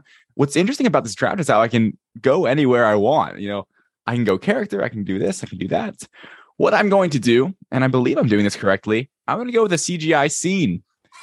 And I'm Good. going with none other than my my friendly neighborhood Spider-Man in a little movie called Spider-Man Far From Home. Yep. Yep. and it is Yeah. the Yep. crazy, wacky, loony, Mysterio let's go scene where Jake Gyllenhaal's voiceover is just scaring Yep. the living daylights out of Peter Parker with every little move. There's even the moment where you think it's real, then it's not. I specifically think of when he gets stuck in the globe and it, it's the city, it becomes the globe, then he picks it up. We have the Yes. The, the zombie Iron Man. Yeah, he picks up against his helmet. That I go back on YouTube, find the 4 key 4K, you know, version, click that and just watch that occasionally because it is by far my favorite scene in that movie and one of my favorite Spider-Man scenes. Like that, I'm so glad they went Mysterio is going to be the villain and we're going to have a scene like this, right? Richard, Yep. what do you think? I I absolutely love that choice. It was on my list. I would have picked it if somebody else didn't. Um, I mean, that scene is just incredible. Say what you want about Spider-Man Far From Home as a movie. I think it's probably, at least for me, it's number three in, in terms of the Spider-Man movies in the MCU behind No Way Home and Homecoming. But that scene in particular just steals the movie. You get that Mysterio is actually a pretty terrifying villain Yeah. just based Yeah. off of the tech he tech stuff he does with the Tony Stark tech. And um, I mean, like you said, he just scares the living daylights out of a 16 year old kid who's just trying to enjoy a damn vacation in Europe. Um, I mean, that scene is incredible. The snow globe stuff, that part where he's about to throw MJ off the Eiffel Tower. Um, Mhm. absolutely top notch stuff. I can't argue with that. Yeah, it's um uh real quick. Uh if you guys want to pull up your Letterboxds or you know if you have a ranking, Yeah. I, want, I want a quick far from home check after I give my little spiel here. Um this scene has an energy behind it that um isn't consistent at all, but it works in such a good way. It's fast, it's slow, it's scary, it's calm, it's it's eerie, it's impactful, and then at the end of the day, he gets hit by a train. Um, I think that what they did with Mysterio is one of the bigger feats in comic book movie villains in that it's such a silly concept, right? Uh, a visual effects uh, professional, a magician, a- an illusionist of sorts, being able to be a super villain. How do you make that work? Everything they did with the characterization of Mysterio, I thought was so clever and well done with the drones and the the hologram tech and all that different stuff um, and it all comes to a head in this scene. It, and this scene is where you know they really start playing the hits, touch them all. Um, you know, you get Mysterio's full contribution to this movie. You know, you really see what Mysterio brings to the table in Far From Home in this scene, and I absolutely love it. I have Far From Home at 15, just ahead of Doctor Strange, just behind Shang Chi. Uh, David, where do you have it? I have it at 12, uh, behind Black Panther, ahead of Age of Ultron. Nice. I am st- I am still looking for mine. I think I have it either in the low teens or high 20s. Interesting. Um, right in that range. If I get an exact ranking, I will let you know later in the show. Um, I do love the movie. It's just like I said, definitively my third favorite Spider-Man movie in the MCU. Yeah. Absolutely. Yeah. Well behind the other two. At, Um, at 12, absolutely. it, it is still my third favorite. Yeah. For sure. I mean, the, no, the other the other two are top six perennial movies. You know what I mean? Like Yeah. Yeah. Both the other two are my top 10. No Way Home is number one. yeah, hundred percent. So, um, if I had to guess, knowing Richard, you have Love and Thunder and Multiverse Madness ahead of it. You know what? I think I do. Yeah. I am I am so torn on on Love and Thunder though. Um, I've been going back and forth with it ever since I saw the movie. I got I got to do another watch and kind of get my rankings back. But I think I do have both of those a little bit ahead of no of uh, Far From Home. It'll be Mhm. interesting to see if Love and Thunder makes an appearance in this draft. Ladies and gentlemen, time for the third pick. So here's what I was thinking as David was making his pick. I think I'm going to go character. And I think that's because in the character list, so I wrote my top five for every category. I know we only have to, you know, bring three to the table, but I wanted honorable mentions to kind of eat here a little bit. So I have five prepared. There's only two characters I wanted. And I'm really happy that um, David passed on character to take arguably the best scene on my list. It was definitely, you know, top tier of what I wanted to pick. I think if there's a scene worth taking ahead of this character, this is the scene. So great pick as far as strategy. I think you took the best character. I mean, the best scene um, for you off the board, and you're going to get the wraparound before we get back to Richard, who you know scene is more likely in his wide receiver one. That's right. 100%. 100%. percent Yeah, you went wide receiver um, when running back was on the board, and I'm going to go with character right here. It's Hulk. I mean, there's not there's not too much Yeah. you know deliberation on you know it's not a hot take, but um, the evolution of the Hulk CGI throughout the MCU, I think, is a really awesome case study of um, how to use green screen, how to use visual effects, and how to use um, you know monster type characters with humans and humanoid type people in movies. Um, the Incredible Hulk, the first one, I don't think it's bad CGI. Um, you know, it has a lot of 2008 things going on with it. The um the veins moving the way they do is an interesting choice. um, I would have loved to see that be an abomination thing and not an Incredible Hulk thing because it creeps me out, right? Like you know what I mean? It is Um, super creepy. but you know once you get past that honestly starting at avengers 2012 it's been nothing but you know extra base hits for the incredible hulk cgi for me. I think it adds so much to the character. It's not like thanos where ruffalo's performance comes through in a profound or scene stealing kind of way but the way they've used the hulk in the mcu is big action set pieces intense emotional dialogue like those are kind of the two avenues you see the actual Hulk character in. And I think that this the way they designed this character has become so perfected. When you look at She-Hulk, guys, you know, the Jennifer Walters CGI is where people have an issue. The Hulk CGI is down packed because they've been rendering that for a decade now. So they have so many save files for how to do Hulk. It's it's the most fleshed out CGI character we've ever gotten ever. And he's never even had his own movie uh, past 2008, which is his worst CGI performance. But you look at Ragnarok, and I think that there is no debating that, you know, the Incredible Hulk peaked at Ragnarok. And then Smart Hulk in Endgame, it, it, he was so involved in so many scenes, never took me out of it. And I think that's the accomplishment of Hulk, that he's so embedded into the world outside your window in the MCU. So I will be taking the Hulk um, here in round one. Uh, Richard, what do you think? I absolutely love it. Um, like you said, he's had over a decade to develop in the MCU, and and like you said, his worst CGI was in 2008, and it's not like I don't think the CGI was necessarily bad in 2008. It was just 2008, Mhm. and things have improved so much over the last decade and a half that the Hulk was naturally going to get better o- over every single movie that he was in. And um, the Smart Hulk stuff, I know some people have, had, have complained about it, but like you said, for me, it doesn't take me out of the movie at all, and that's what it needs to do. Is it as long as it doesn't do that, it's at least okay in my book. And I think from what from just what we've seen in She-Hulk so far from him, I am so excited to see what Marvel has done with uh, Smart Hulk Bruce Banner in She-Hulk, and he continues to get better. I hope he gets to last um, for a while throughout the multiverse saga, so he can keep getting better because they keep making these small little improvements Mhm. on the way, and I think by the end of it, he is going to look so so good.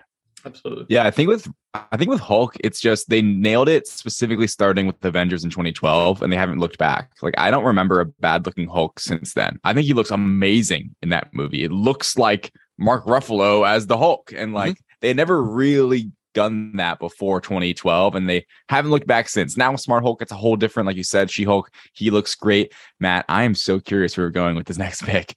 Um, by the way, I just want to clarify rules. So, like, you guys both have your characters. So you guys can't pick characters anymore. Nope. Characters are off the board for are us. off the board so for us. And so I'll, I'll take my time the- thinking about that one. All right, sounds good. the analytics of the draft, David does not have to pick character until the fourth round, which is a big advantage for him. But I think Hulk was worth taking there. I think I think that grabbing a Thanos or Hulk, and you know, when character is a part of it, I think that people are going to be able to poke holes in all the other characters where those are pretty too, um, you know, ironclad picks. I think in the character section, uh, Richard. Yeah. And then just real quick before we go on to our next pick, I found my rankings. Spider-Man uh, Far From Home is at 18 for me. Nice, nice, fantastic. Um, It's a great film. It's a good one. Definitely. Bum, bum, ba-na, dun, dun, dun, dun. Jon Watts knows what he's doing. Oh yeah, yeah he does. Yeah, and Warner Brothers got a hold of him. Here we go. Second round. A lot of places to go, guys. A lot of different places I can go. I'm gonna go. Um, it's not the best draft strategy, but there were two. There were two positions here where I only had two highlighted, and um, one of them's taken away from me in the scene category, so I'm gonna go right back to it. Um, I'm gonna go with um, Thanos versus the Avengers on Titan in Infinity Nice. for my scene. Good one. Nice. I, I if I can, I'm gonna get the entire fight scene here, but um, you know, you can really chunk it out into specifics. Um, Spider-Man going through the portals, kick, kick, magic with a kick, Wah! all that stuff. um, that's fantastic. Everything that the Guardians do, you know, the Guardians all have little itty bitty visual cues with their um, powers, and they embed that really well. Obviously, Thanos is the center stage, but Iron Man and Doctor Strange, huge CGI action against Thanos, and I think it's one of, if not the best. Um, I guess what I'm trying to say is like the ratio of the amount of CGI in the scene versus how good of an action scene it is. I think that's going to be at the top of list. Benedict Cumberbatch, for the most part, is the only real person in that scene. Um, and I think that's a pretty awesome thing that they were able to accomplish, making it as intense as it was. And then, you know, we get back to, you know, just the pacing and energy of it being aided by the CGI. So I'm going to take the battle on Titan from Avengers Infinity War. Uh, David, your thoughts? Yeah, it's funny. This was on my list. Um, either Titan, just as an environment, or this battle. That's that's a great call of Still making this the scene. Yeah, I know, you know, I know. It is. And. I- I'm not now. I'm not going to take environment. Uh, Titan. You know that that would be a cowardly move. So, um, uh, with, with that being said, uh, what I think about, which is funny, is I don't know if you guys remember those set photos of like Chris Pratt and like Tom Holland and Yeah. RDJ, like just like sitting there being like, "Hey, we're- Yeah. we're, filming yeah. the Avengers," and they were literally on like this blue screen set with these like rocks, and that became Titan. And um, Titan's such a cool. Um, we see it again in Multiverse of Madness. Uh, such a cool planet that we don't see much of, but when we do, it's really interesting. That whole like sequence of being on that planet where like the gravitational pull is all off and just seeing how it's like fallen. You can imagine how it used to be. We get that visual cue from Thanos of how it used once was. Great call. What do you think, Richard? I absolutely love it. And I'm actually going to piggyback off what you just said with the the transition from, you know, Titan was like most planets. They called Too me many a miles, not enough to go around, all that stuff. And um I, I love doing Thanos' voice. Um, but but anyways, um, like that transition from what Thanos is that from what uh, Titan is then to what it used to be is so cool. I mean, the color transition and everything, and just how Thanos looks when he's on Titan. You get that little like orange hue on the purple. And I think that specifically to me is like what influenced my Thanos pick for 101. Um, is that Marvel and their VFX team made him look so good in that environment. It's Mhm. like compared to everything else in the movie. I mean, the rest of the movie is great, but the stuff on Titan lives up to what he looks like in the rest of the movie in more in more neutral colors. And um, I mean, obviously the the entire CGI, the fight is great. Um, the moments between Iron Man and Thanos is just pure absolute badassery. Um, it- it's just so good, and it's Throw one of the one of the best sights you to. I'm gonna lose it. Um, Very excited. Yes. very excited to grab Totally. that scene. Very easily could have just been uh, CGI noise, and I think they did a good job uh, putting us in the scene, which is tough to do.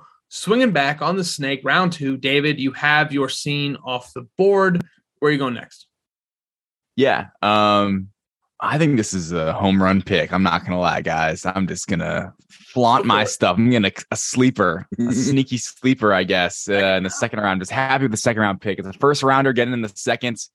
The mirror dimension. Uh, I think specifically in Doctor Strange one, where you see like the buildings start to kind of overlap. It's that Inception style. It's one of the most unique and I think iconic things about Doctor Strange, right? And just that specifically that first movie where you start seeing the building. It's the opening scene, you know, with the ancient one, and we start seeing the the buildings, and then we later we get that huge fight sequence um of everything of like the you know all the skyscrapers turning on themselves and the way like the physics work and all this. Um, I love the way that looks in that movie. It's so cool to me. Yeah. I gotta know. Um, are you picking it as an environment or are you picking a mirror Oh. scene? Because I am picking so I'm picking the environment of the mirror Okay. dimension. So the environment that Okay, is cool. So like on the graphic, I'll show the New York folding on top of each other from Doctor Strange.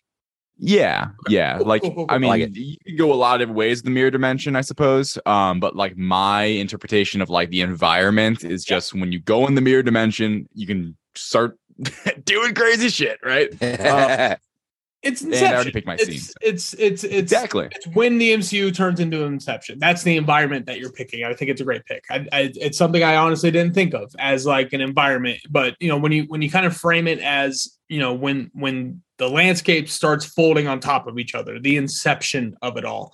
Um, I I think it's super obviously iconic with Doctor Strange and you know that entire movie. It's it's one of those things. I even when Inception came out. I've never really been a sucker for it. I've never been like, Mhm.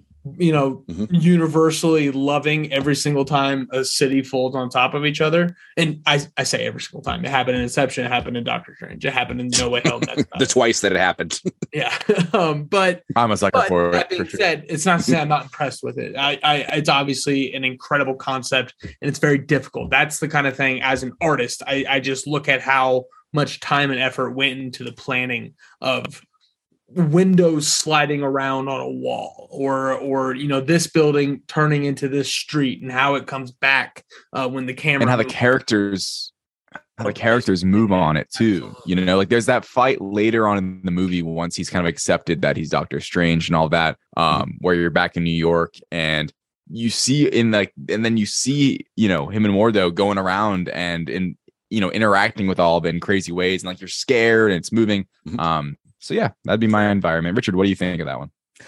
absolutely love it. I mean, they it's funny. Like back before we all did this for a living, um, they were telling us how Doctor Strange was going to be like something visually that we had never seen before, and I think they delivered on it in such a big way that I mean, it's just crazy that that movie is actually actually really possible, to be honest. Um, and the mirror dimension, especially. I mean, you like you said, it starts off the movie. It's one of the first things you see within the first three to four minutes of the movie and it only gets better from there with the mirror dimension. And um, I mean, obviously, was used again in uh, Doctor Strange two to to some effect because I don't know we we went more multiversal with that one, but um, you know, it's a great effect and it really is a, an acid trip brought to life. And also uh, No Way Home. Obviously, a huge part of the Yes. promotional material for No Way Home was the mirror dimension stuff. That was their hey, look, Doctor Strange is here. Uh, my one, my one big knock on the pick, I guess, would be for me. There's three mirror dimension scenes in Doctor Strange 2016. Correct. There's the opening one, the Mhm. the big fight, and then the one in uh, Hong Kong after the fact. Mhm. Um, Yes. not you know not my favorite CGI scene from that movie. So that would be my only knock on uh, the pick itself. But like we've said, it's also in No Way Home, which gives it huge bump. Maybe I'll put the No Way Home frame in there. Get a little get a little more. It's spice. geometry. A little more. you know what's cooler than Math. uh, science? Science, math. It's great stuff. Great movie. I should watch that tonight. Oh, am I That's watching a No Way call. Home? tonight? Oh No, I would save it. It's gonna re-release in like a Oh, couple yeah, weeks. right. That's why I didn't watch. It. Yeah, it. the re-release That's is why I watched The, the, the more fun stuff We're gonna version. go see it in Yeah. theaters. Yep. Still no, still no tickets on sale. By the way, Yeah, I'm, sure- I'm, I'm I'm sure. I'm waiting sure the on ticket sales breath. will go just as smooth as the first time around. Um, Absolutely. here- Richard, here in the second round, back to back picks. Your character's off the board. Where are you going next? All right. Since I have back back picks, I was really nervous about taking this pick after after the one that David just did because it's a Doctor Strange pick also. Um, but I am going to go rather than a, an environment, a scene from Doctor Strange. I love the one where you're thinking, you know, you got the little slingery thing going, but I'm going to go with I think an underrated scene in that movie, Doctor Strange's first trip through the multiverse, Nice. through magic, Ah, have you have you ever seen that in a gift shop? Um you know like right when he first gets to Kamar-Taj, right after you know the ancient one knocks his astral form out of his physical form she takes him on what is literally the mcu's first acid trip. Yep. like you know throw drugs into your body and just go to work. Um you know the visuals in that scene are just absolutely unbelievable. They're they're unhinged, is what they are. Um, you know, because it's not just one particular thing. You get all the hands growing on top of each other, which is super creepy. You get that tease of the dark dimension later with Dormammu. You get, you know, falling into his mouth repeatedly over and over again. You just just just him floating through space and time throughout the multiverse, all with the ancient one's narration, Yeah. you know, going over it. And it just opens your mind to what the MCU could do with visual effects. And and we got to remember that this was this is a movie that came out six years ago. You know, back before. Like, I mean, well, the CGI and stuff was great back then. Also, it's it's usually been really good in the MCU, but this was the first one that really opened the borders and opened the floodgates to what the MCU could do with magic, with the multiverse, with everything that Doctor Strange brought. And I just think that scene is so incredibly cool. Yeah, Yeah. I think specifically about the scene with the eye and the hands. Yeah. Right. The the hands that then like is it the hands turn into the eye or the eye turns into the hands? I think hands? it's the hands turning fingers into the turn eye, into yeah. hands, and then it keeps Yeah. going like a Russian nesting doll. Man, it's horrifying. Yep. Dude, that's so creepy. Hate yeah, it. that is a great call. That was on. I'll be honest. That was my number two scene behind the uh the later acid trip of the mirror or not the mirror the um the Mysterio illusion. and they're so similar. They're so similar Yeah. those two scenes because of the pacing of it. You know what I mean? It's it's Yeah. throwing you from place to place, and you don't know where you're going, and then it's, you know what I mean? Like that. Yeah. yeah I'm- I, I wrote it down as the mind's eye scene because that's what she says. Open Yeah. your mind's or third eye. Is it third eye? That sounds Open. It, she just says, "Open your eye." interesting. I wish she would have said something before the word "I." Now that I think about it, but um, when Right. she said when she says that and she sends you into it, and it's just so Mhm. fast and abrupt and creepy and colorful, and then it stops. And then he touches the butterfly, and then he gets hurled across uh, the Yep. globe. I think it's awesome, David. This is what I was referring to when I said the the mirror dimension stuff. While amazing, don't get me wrong, not my favorite CGI scene in that particular movie. So um, it'll be interesting Yeah. those being back to back on the graphic as well. I think that'll be a, a vote, a vote decider. I think uh, when the True. majority of people don't listen to the podcast and they just vote blindly on the graphic, uh, that, that will be an interesting setup. Uh, but it'll be cool. I think, yeah, two Doctor Strange picks off the board. Uh, you know, mine honorable mention Doctor Strange pick with the mirror dimension being in my scene as well. Um, I think across the board, Doctor Strange has been well represented here in the second round. Uh, moving over to the third on the snake. Let's get this moving. Richard, you picked the scene when two scenes were off the board. Just want to point that out real quick. One more pick before, um, one more pick before you have to pick your fourth. So, uh, element, uh, an effect or an environment. Am I correct? Where are you going? I am going to go element on this one. You were saying you got to watch uh, you know, Spider-Man: No Way Home tonight. I've been going through an MCU rewatch the last three, few weeks. My next one on my list is Shang-Chi and the Legend of the Ten Rings. And I am going to go an element from that movie, the titular one, the Ten Rings. Hell yes. I just think Hell yes. you know, Nice. this movie came out almost a year ago, and I think this is one of the coolest effects that the MCU has ever had. And specifically, I'm thinking about two aspects of it. First of all, they look amazing. Um, actually, three aspects. They look amazing. You know, the effects of what both Shang-Chi and the Mandarin can do with them. You know, the way they fight, the way they move, and everything is so cool. I love the dynamic, you know, the differences between when Shang-Chi uses them and the, and the Mandarin uses them. I remember it came on we did a um we did a weapons draft right after um right after Shang-Chi came out and we couldn't pick the 10 rings but I remember saying I love the way that they were so like rigid and weapon like and just you know pure disaster and destruction when the angry yeah when the mandarin uses them and when shang-chi uses them it's this calming they're like they're like water and he just waves them through the air and it's just so so cool. And you get that like that sense of ancient chinese like martial arts stuff really in there.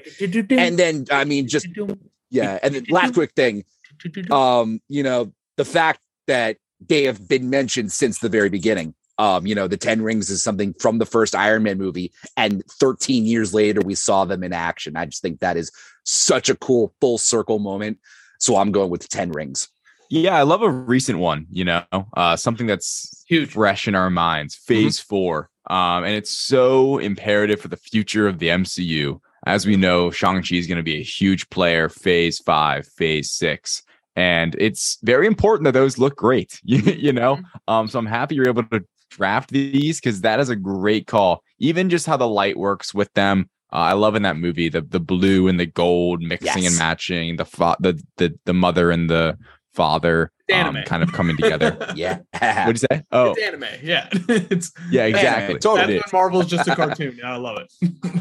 Yeah. Um, What do you think, that, Matt? That was uh, highlighted on my effects uh, list. Obviously, it's it's just such a symbolic effect as well. You know, we talked, and that's my biggest takeaway. I'm not going to repeat it, but um, you know, Richard, as the music guy, have you have you ever realized the the trick behind the Shang Chi theme there at the end with the Ten A Rings?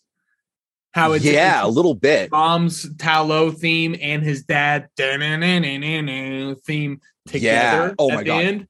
One of my so all time favorite musical decisions that they've ever made, and the Ten Rings are a big part of it because when he comes out with the t- with all ten of them, you do-do-do-do-do, do-do, and then out of more guitar in the MCU. Yeah. that's what I want. Um, please give me more guitar in the MCU. I love it.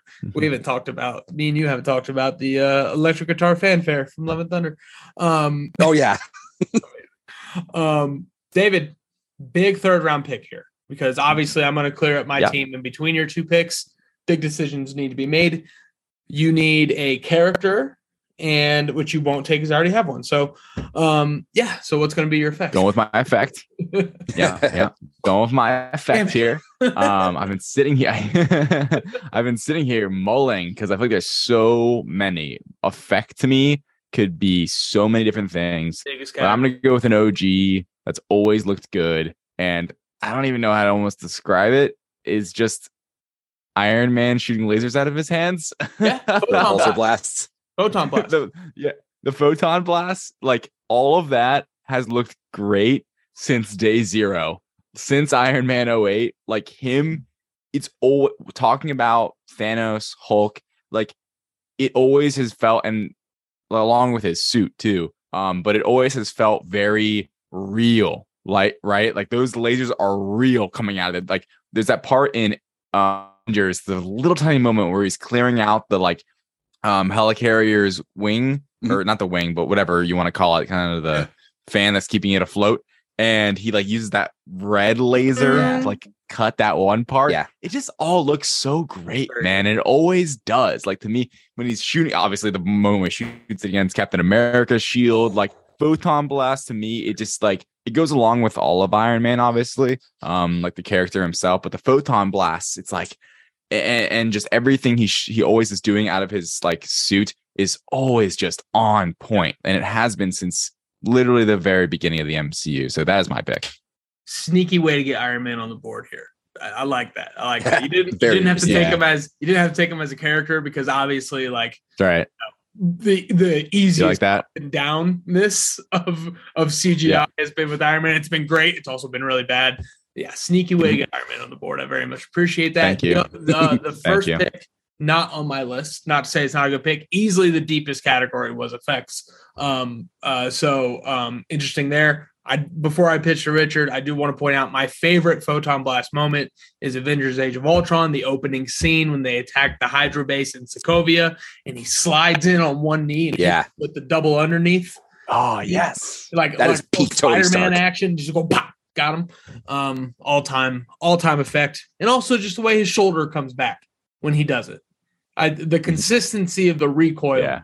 for the photon blast is always very cool. Richard, very quickly, what are your photon blast thoughts? Absolutely love it. Like you said, OG Iron Man was just on TV like within the last week or something. I checked it out. The first scene where he really uses them, where he's watching the whole Ten Rings broadcast, and like right before he suits up as like the Mark oh, III Iron Man for the first time. Oh my god! Like like when he does that first one and his arm just like shoots back, but then when he gathers himself and just shoots out all the windows. Oh my god! You Great call. you get the sense that like this dude is not messing around and the MCU is in for something really, really big with its first hero. Um, can't argue with that. Yeah. Absolutely. I think that's an awesome call. Um, it's a it's a really it's a really um legendary uh, effect as well, a staple. of the MCU. Some, Mhm. Sound effect too. Sound effect, absolutely. first first round pick in our sounds draft, if I'm not mistaken. Um, uh, real quick point on the sound: the Department of Dam- Damage Control, photon blast, uh, repulsor blast guns because they make the same sound that Iron Man does. Um, If you rewatch Ms. Marvel, their guns have the Iron Man sound, and then the little circle um, is is the blast.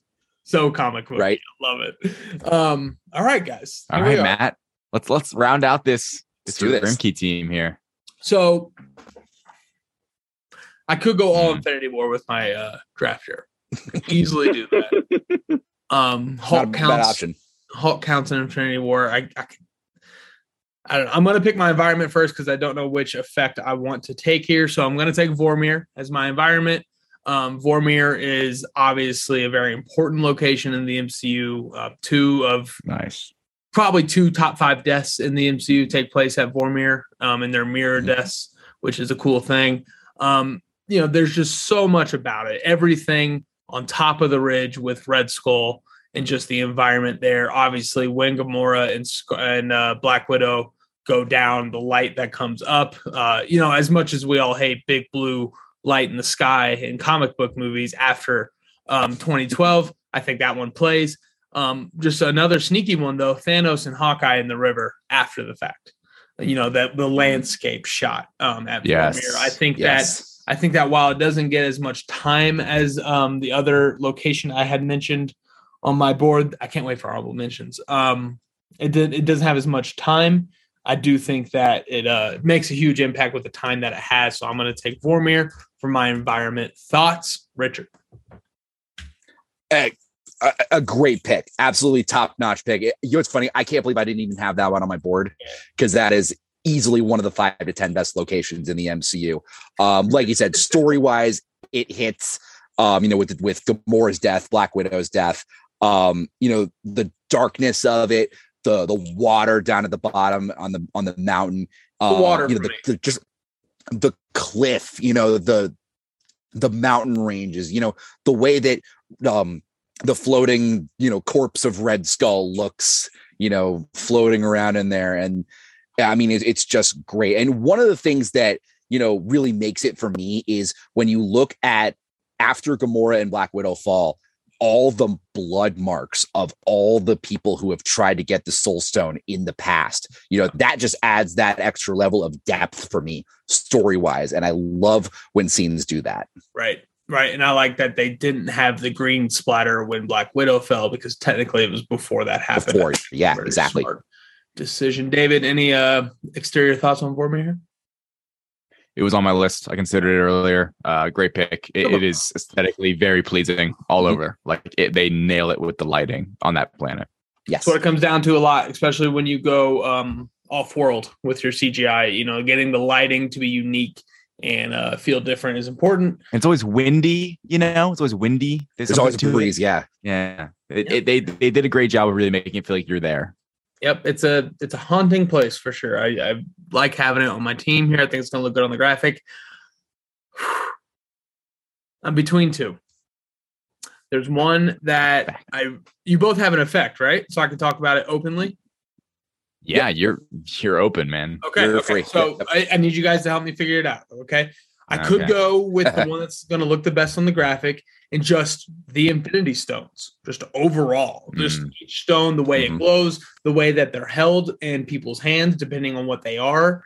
Um, the ether, Mhm. obviously, compared to the rest of the stones, the Tesseract, the biggest MacGuffin um, of Phase One. Um, and then everything uh, when it comes down to the glove, I feel like with the glove, I really appreciate how when Thanos does certain things, he only lights up certain stones. You know what I mean? Like it's Yeah. not just Yeah. all light up and something happens. It's it's a decision he's making to light up the red stone at this time to do a red attack or the you know just all that kind of Mhm. stuff. I think I think that would play best on the graphic, but Mm. go with my heart. I'm gonna go with my heart. We Mm. don't have any guardians on the board, guys. I can't have oh yeah I can't I can't let that be. So I'm taking Yondu's arrow. Nice. And wow. I'm going to take Surprise. one of the most entertaining scenes in the MCU. Um, with that pick, obviously, I just get the arrow as an effect. but on the graphic, it's going to become a little bit closer from Guardians 2.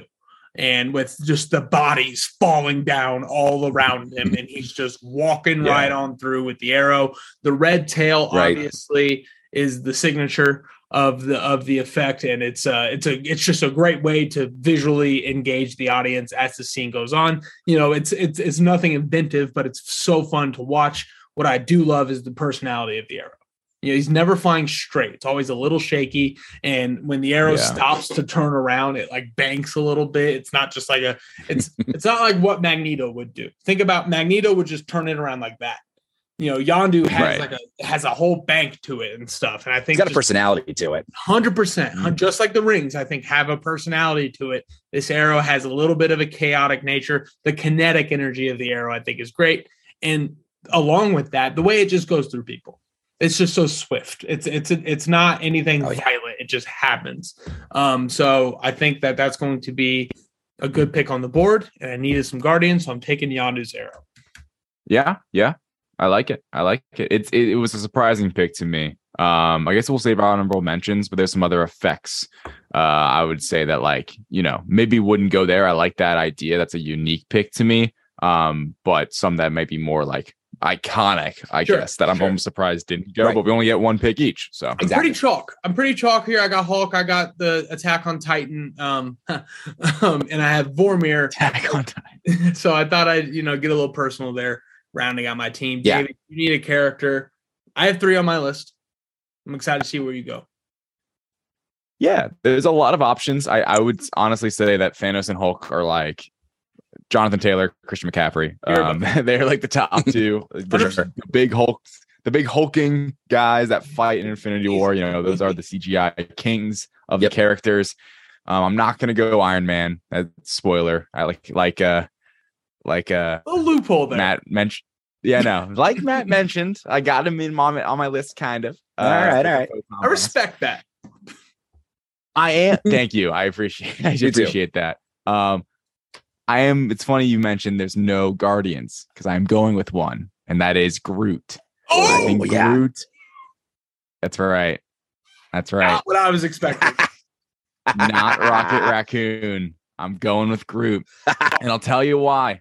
I'll tell you why. Groot. Groot since day one, since Guardians one in 2014, he looks amazing in that movie. Mhm. Look, Rocket always looks great, but it's the diversity in Groot, right? Mhm. We have big Groot, then we get baby Groot, then we get teenager Groot, and it all looks amazing. You know, like there's just something to that character where they're, oh my God, I'm specifically visualizing when the We Are Groot moment happens. Yes. He Zooms everyone. The sh- close up of his face. Oh my gosh, the detail. Like Oh, the they theme, take Richard. so much tireless Oh hours God. on Groot's detailing. Like he looks phenomenal. And for a CGI draft, I feel like Groot has to be there, especially because there's been so many models of him. You know, like I said, the big, the little, the medium. You know, we're going to continue on with another kind of different. Jack. Yeah, yeah, yeah. The young man Yeah. benching uh, 300 Groot um sometime soon. So yeah, Groot rounds out my list. Getting a Guardian on the board. Uh, back to back Guardians picks. Richard, what do you think? I, I I can't argue with it. I mean, but we'll mention Rocket later. Obviously, he's got to be an honorable mention. But no, Groot is so good, and and I like the pick because of the diversity. You know, you've got three different versions. Actually, more like four different versions of Groot because you got the little pot Groot at the end of uh yeah, at the end of Guardians Jackson one, Groot. the Jackson Five into- Groot. Mhm. Uh, Jackson Five Groot, exactly, exactly. I'm gonna go with that. Um, and, and I mean, obviously, looking ahead, I cannot wait to see how friggin' badass he looks in Buff Guardians Three. I think they're calling him like Alpha Groot or Yeah. Prime Groot or Fuck something. me, dude. That is going to be so friggin' badass. like, I mean, I cannot wait to see what kind of Groot we get in that movie. We haven't seen. Um, I don't think we saw, or, or the people at Comic Con saw him in any of the footage that they saw, but I cannot wait to see what we get in Guardians 3 with him. And uh, you know, he he's iconic. I can't lie. That'll be the stinger for the first official trailer. I feel like will be our first look at new Groot, right? Um, Mm. Uh, I watched Baby Groot. It was wonderful, gorgeous, gorgeous content. With it being Baby Groot, um, I, I I like Groot here. I think Rocket, um, Rocket would have been my pick here simply because they made a tear come out of a raccoon's face and I cried. Like that's that's a feat of visual Yeah. effects. Like you know, we talk uh in you know, David, not take away from your pick, but like with with Rocket, we talk That's about CGI's ability not to take you out of it. You know, that's a huge part of it. He, Yeah. ne- he never distracts you. For a, a raccoon crying not to take you out of such a heavy moment at the end of Guardians 2, I think that would have put Rocket over Groot for me personally. But I like I like your strategy here with the variants that you get. You do get all three Groots. However, only one Groot can go on the graphic, David. So you need to put your foot down. You need to make a decision here. give me give me the shot, the close up of the We Are We Are Groot. moment. Groot? Tony, yeah, Guardians dude, that the the Not detailed putting look on baby his Groot face on there. the graphic. Let's see how that fares. Bold move, Cotton. Bold move. Uh, that's bold move, Nah. buddy. no, I love it. Uh, we are Groot all time moment and Guardians. Um, great, Underrated. underrated as Yes, underrated as hell, and underrated think- as hell. I think people want to look at that moment just to get on my Guardians kick for a second. I never get to do this. Um, just that people want to fixate on the dance off to save the universe as being silly. And what a creative way to end the movie is what I say. People forget how emotional We Are Groot was. Like there's a lot of there's Oh a lot of give and gosh. take in that last 15 minutes where it, yes, it is silly, but man, you know, to get to that point, what an emotional, impactful, dramatic beat um, with We Are Groot. Heading over to Mr. Irrelevant, the last pick of this very long draft, Richard. You need an environment. This Environment. probably the most Environment. wide open position. Um, could go anywhere. Yeah. Where, where we had. And this is honestly the toughest pick that I have. I mean, I've been really struggling to try to pick, you know, because there's there's like I said, there's a good five to ten environments in the MCU that are worthy of being in this draft. Um, I mean, you we mentioned Titan earlier. Um, obviously Vormir is a great one.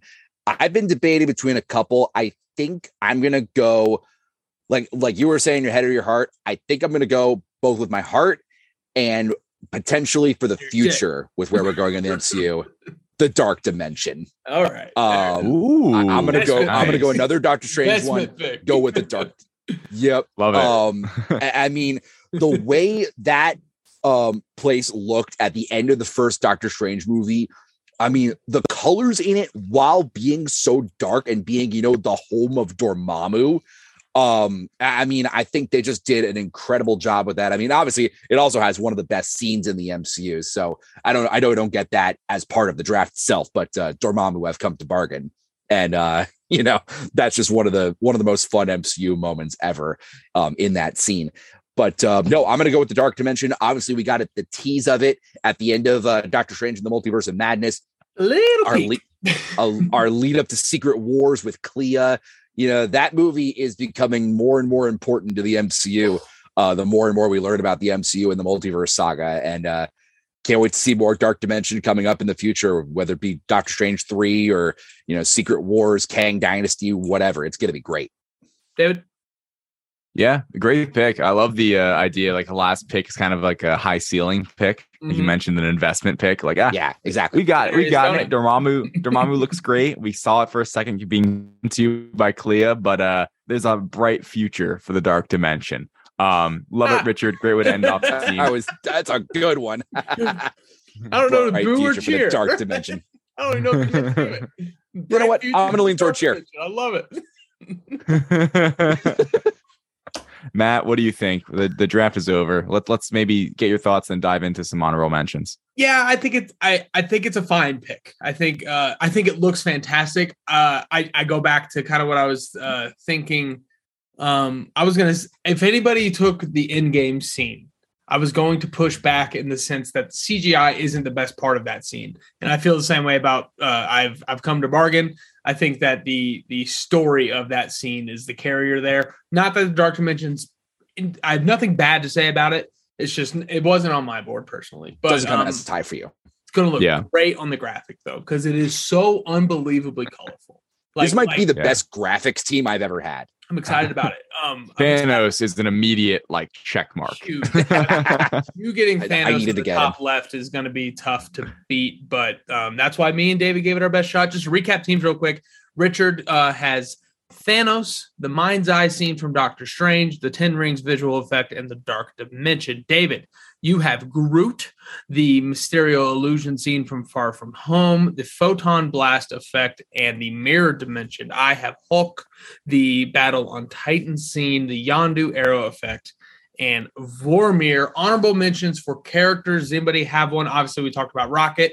Um, I only had one more on my list, and it was Ultron. I had Oh. Vision.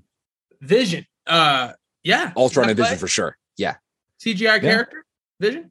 I mean, I, Isn't Bettany in makeup? He is, but like his eyes and all that is very CGI. I mean, I didn't pick him. They do a lot of good because CGI what you- on him. Don't get me wrong. Yeah. I didn't pick him because of what you literally just said. Because it's like, eh, like Yeah. you- Not we're the halfway. spirit You know- the position. I wish the scrolls were CGI because that Yes. because that would have been cool. But they did such a good job with practical makeup on the scrolls that I'm not even mad at it. The prosthetics. Yeah, and I didn't. I don't want to pick take Spider Man, which even honestly, like Spider Man CGI in the MCU Spider-Man isn't like my favorite part.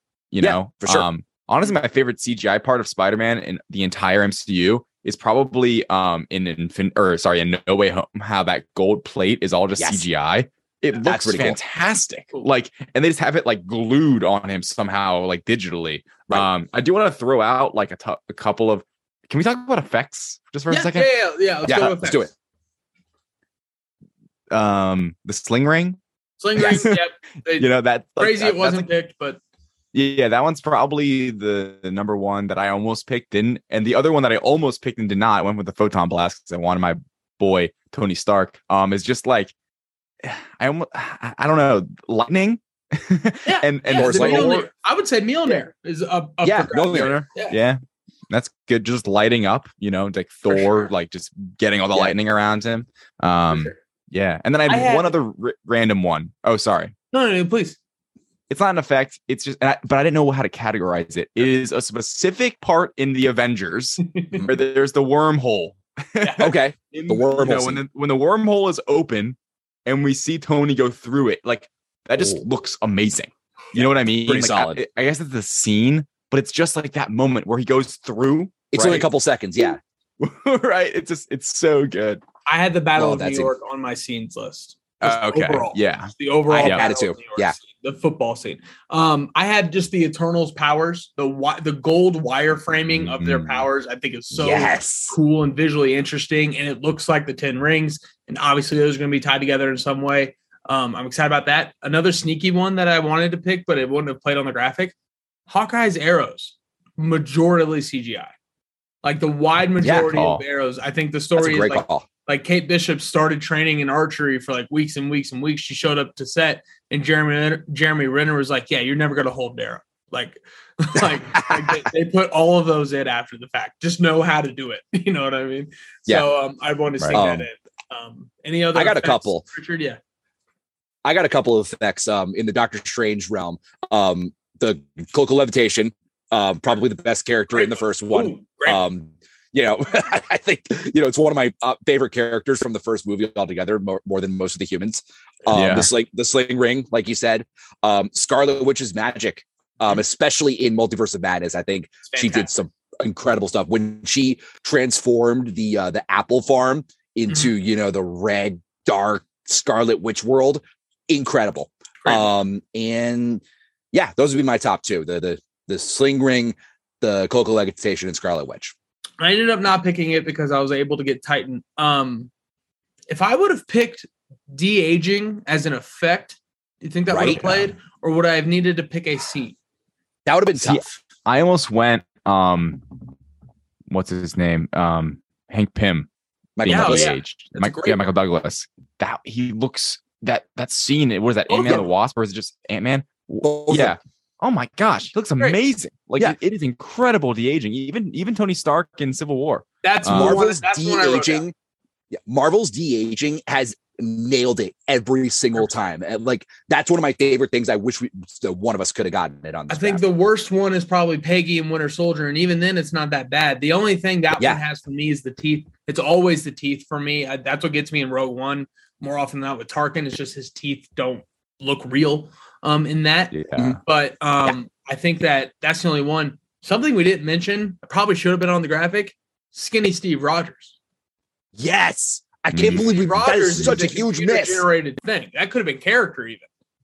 That's such a huge miss. I'm so Yeah. mad I didn't pick that. I do have one more that I saw in research for this. I don't know if you guys read this, but I had no idea until I saw this. Was that there's at the end of Iron Man three, I guess, when Oh, yeah, he uh, when yeah, yeah, yeah. when Robert Downey Jr. throws the thing and like it's like oh yeah, I'm the the Iron It's not even him. Yeah, they put his face on some guy's body. I I couldn't just believe that when recently I read read it. that. Yeah. Yeah, no so that's like a little random kind of So um niche one. Yeah. Yeah. um, any other scenes anybody had? I mentioned Battle of New York and the Civil War uh, barf scene. Um, Wakanda. I, I don't know how much of that was CGI. Uh, uh, well, obviously, for a moment, we could have picked uh, Thor blasting into Wakanda with Stormbreaker. That would have been awesome. Would have been sick. Yeah. Uh, Immigrant Song, I think, could have played as a Immigrant song for pick, sure. But you know, Yeah, that's just one. It's real. That's more of just a moment. You know what I mean? Yeah. It's hard because like it's a CGI draft, you know, and that's kind of how I took it. Like there's uh, there's stuff that's cool and there's CGI present. you Right, know right, what I mean? Like what? Yeah, like wh- where is CGI the down. star kind of? Yes, Yeah. yeah. I couldn't agree more. And uh environment, the only ones I had that didn't get mentioned, uh, we mentioned Titan Ta Lo. Um, I wondered Ta Lo, if I that if I had taken Ta Lo, would I have gotten the Pokemon with it? Because that's my favorite part of that movie. yeah. That's a good question. I had um I had ego as Yeah, an environment. Yeah. Oh, dude. Yeah. And and think about Ego. There's so many different ones. His house, the I green, was thinking about ego. obviously the walkthrough Yeah. of his life. When Gamora is sitting in the desert with just like the one flower, I think that's Yeah. great. Yeah, Ego's a great pick. Um, one of the ones I wouldn't, I don't know if it would be scene or environment. The Statue of Liberty at the end of Spider-Man: No Way Home, Mm, because that's entirely blue screen except for like the top of the Statue of Liberty's head. Yeah. Yeah. Yeah. So I don't know about that one. I mean, I think that I mean, falls there were a couple like rough the moments, but- CGI the star there. You know, that's that- Exactly, that's my 'cause- thought. because yeah. the stars are the three freaking Spider-Man and five villains. Which plenty of CGI there as well. I'm sure. Yeah. Well, yeah, Um, fair when point. them swinging that that part of them running and swinging that's all CGI pretty much. Good. It's a good Oh, yeah. movie, guys. It's a good movie. I'm glad we all saw Yeah. that. Um, ladies and gentlemen, that has been I, draft. I went to a Nebens, friggin' what are you working snowstorm to see that movie opening night. Make sure to go see the more fun stuff. Um, Nebens, know. what are you working on on the website right now? Um, after She-Hulk.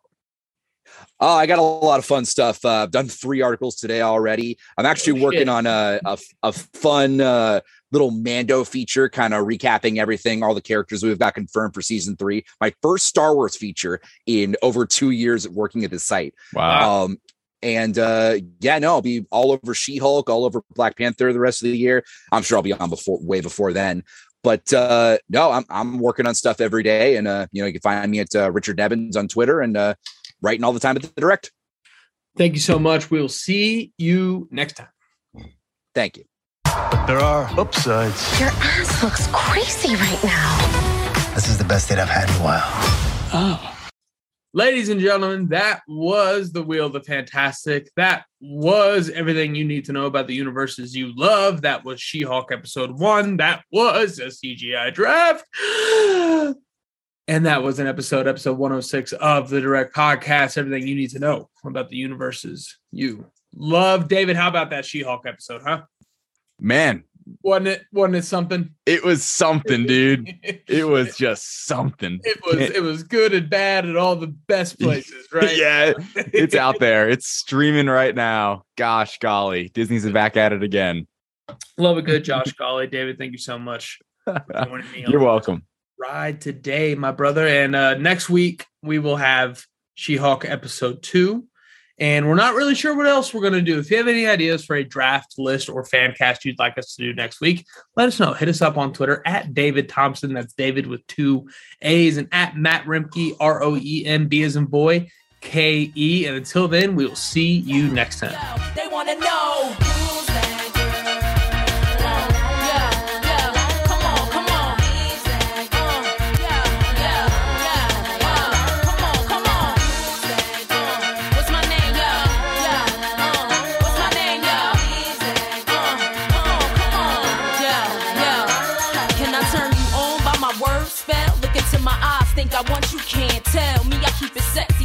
I can't fail. Keep it gangster for the cowards, so I give them hell.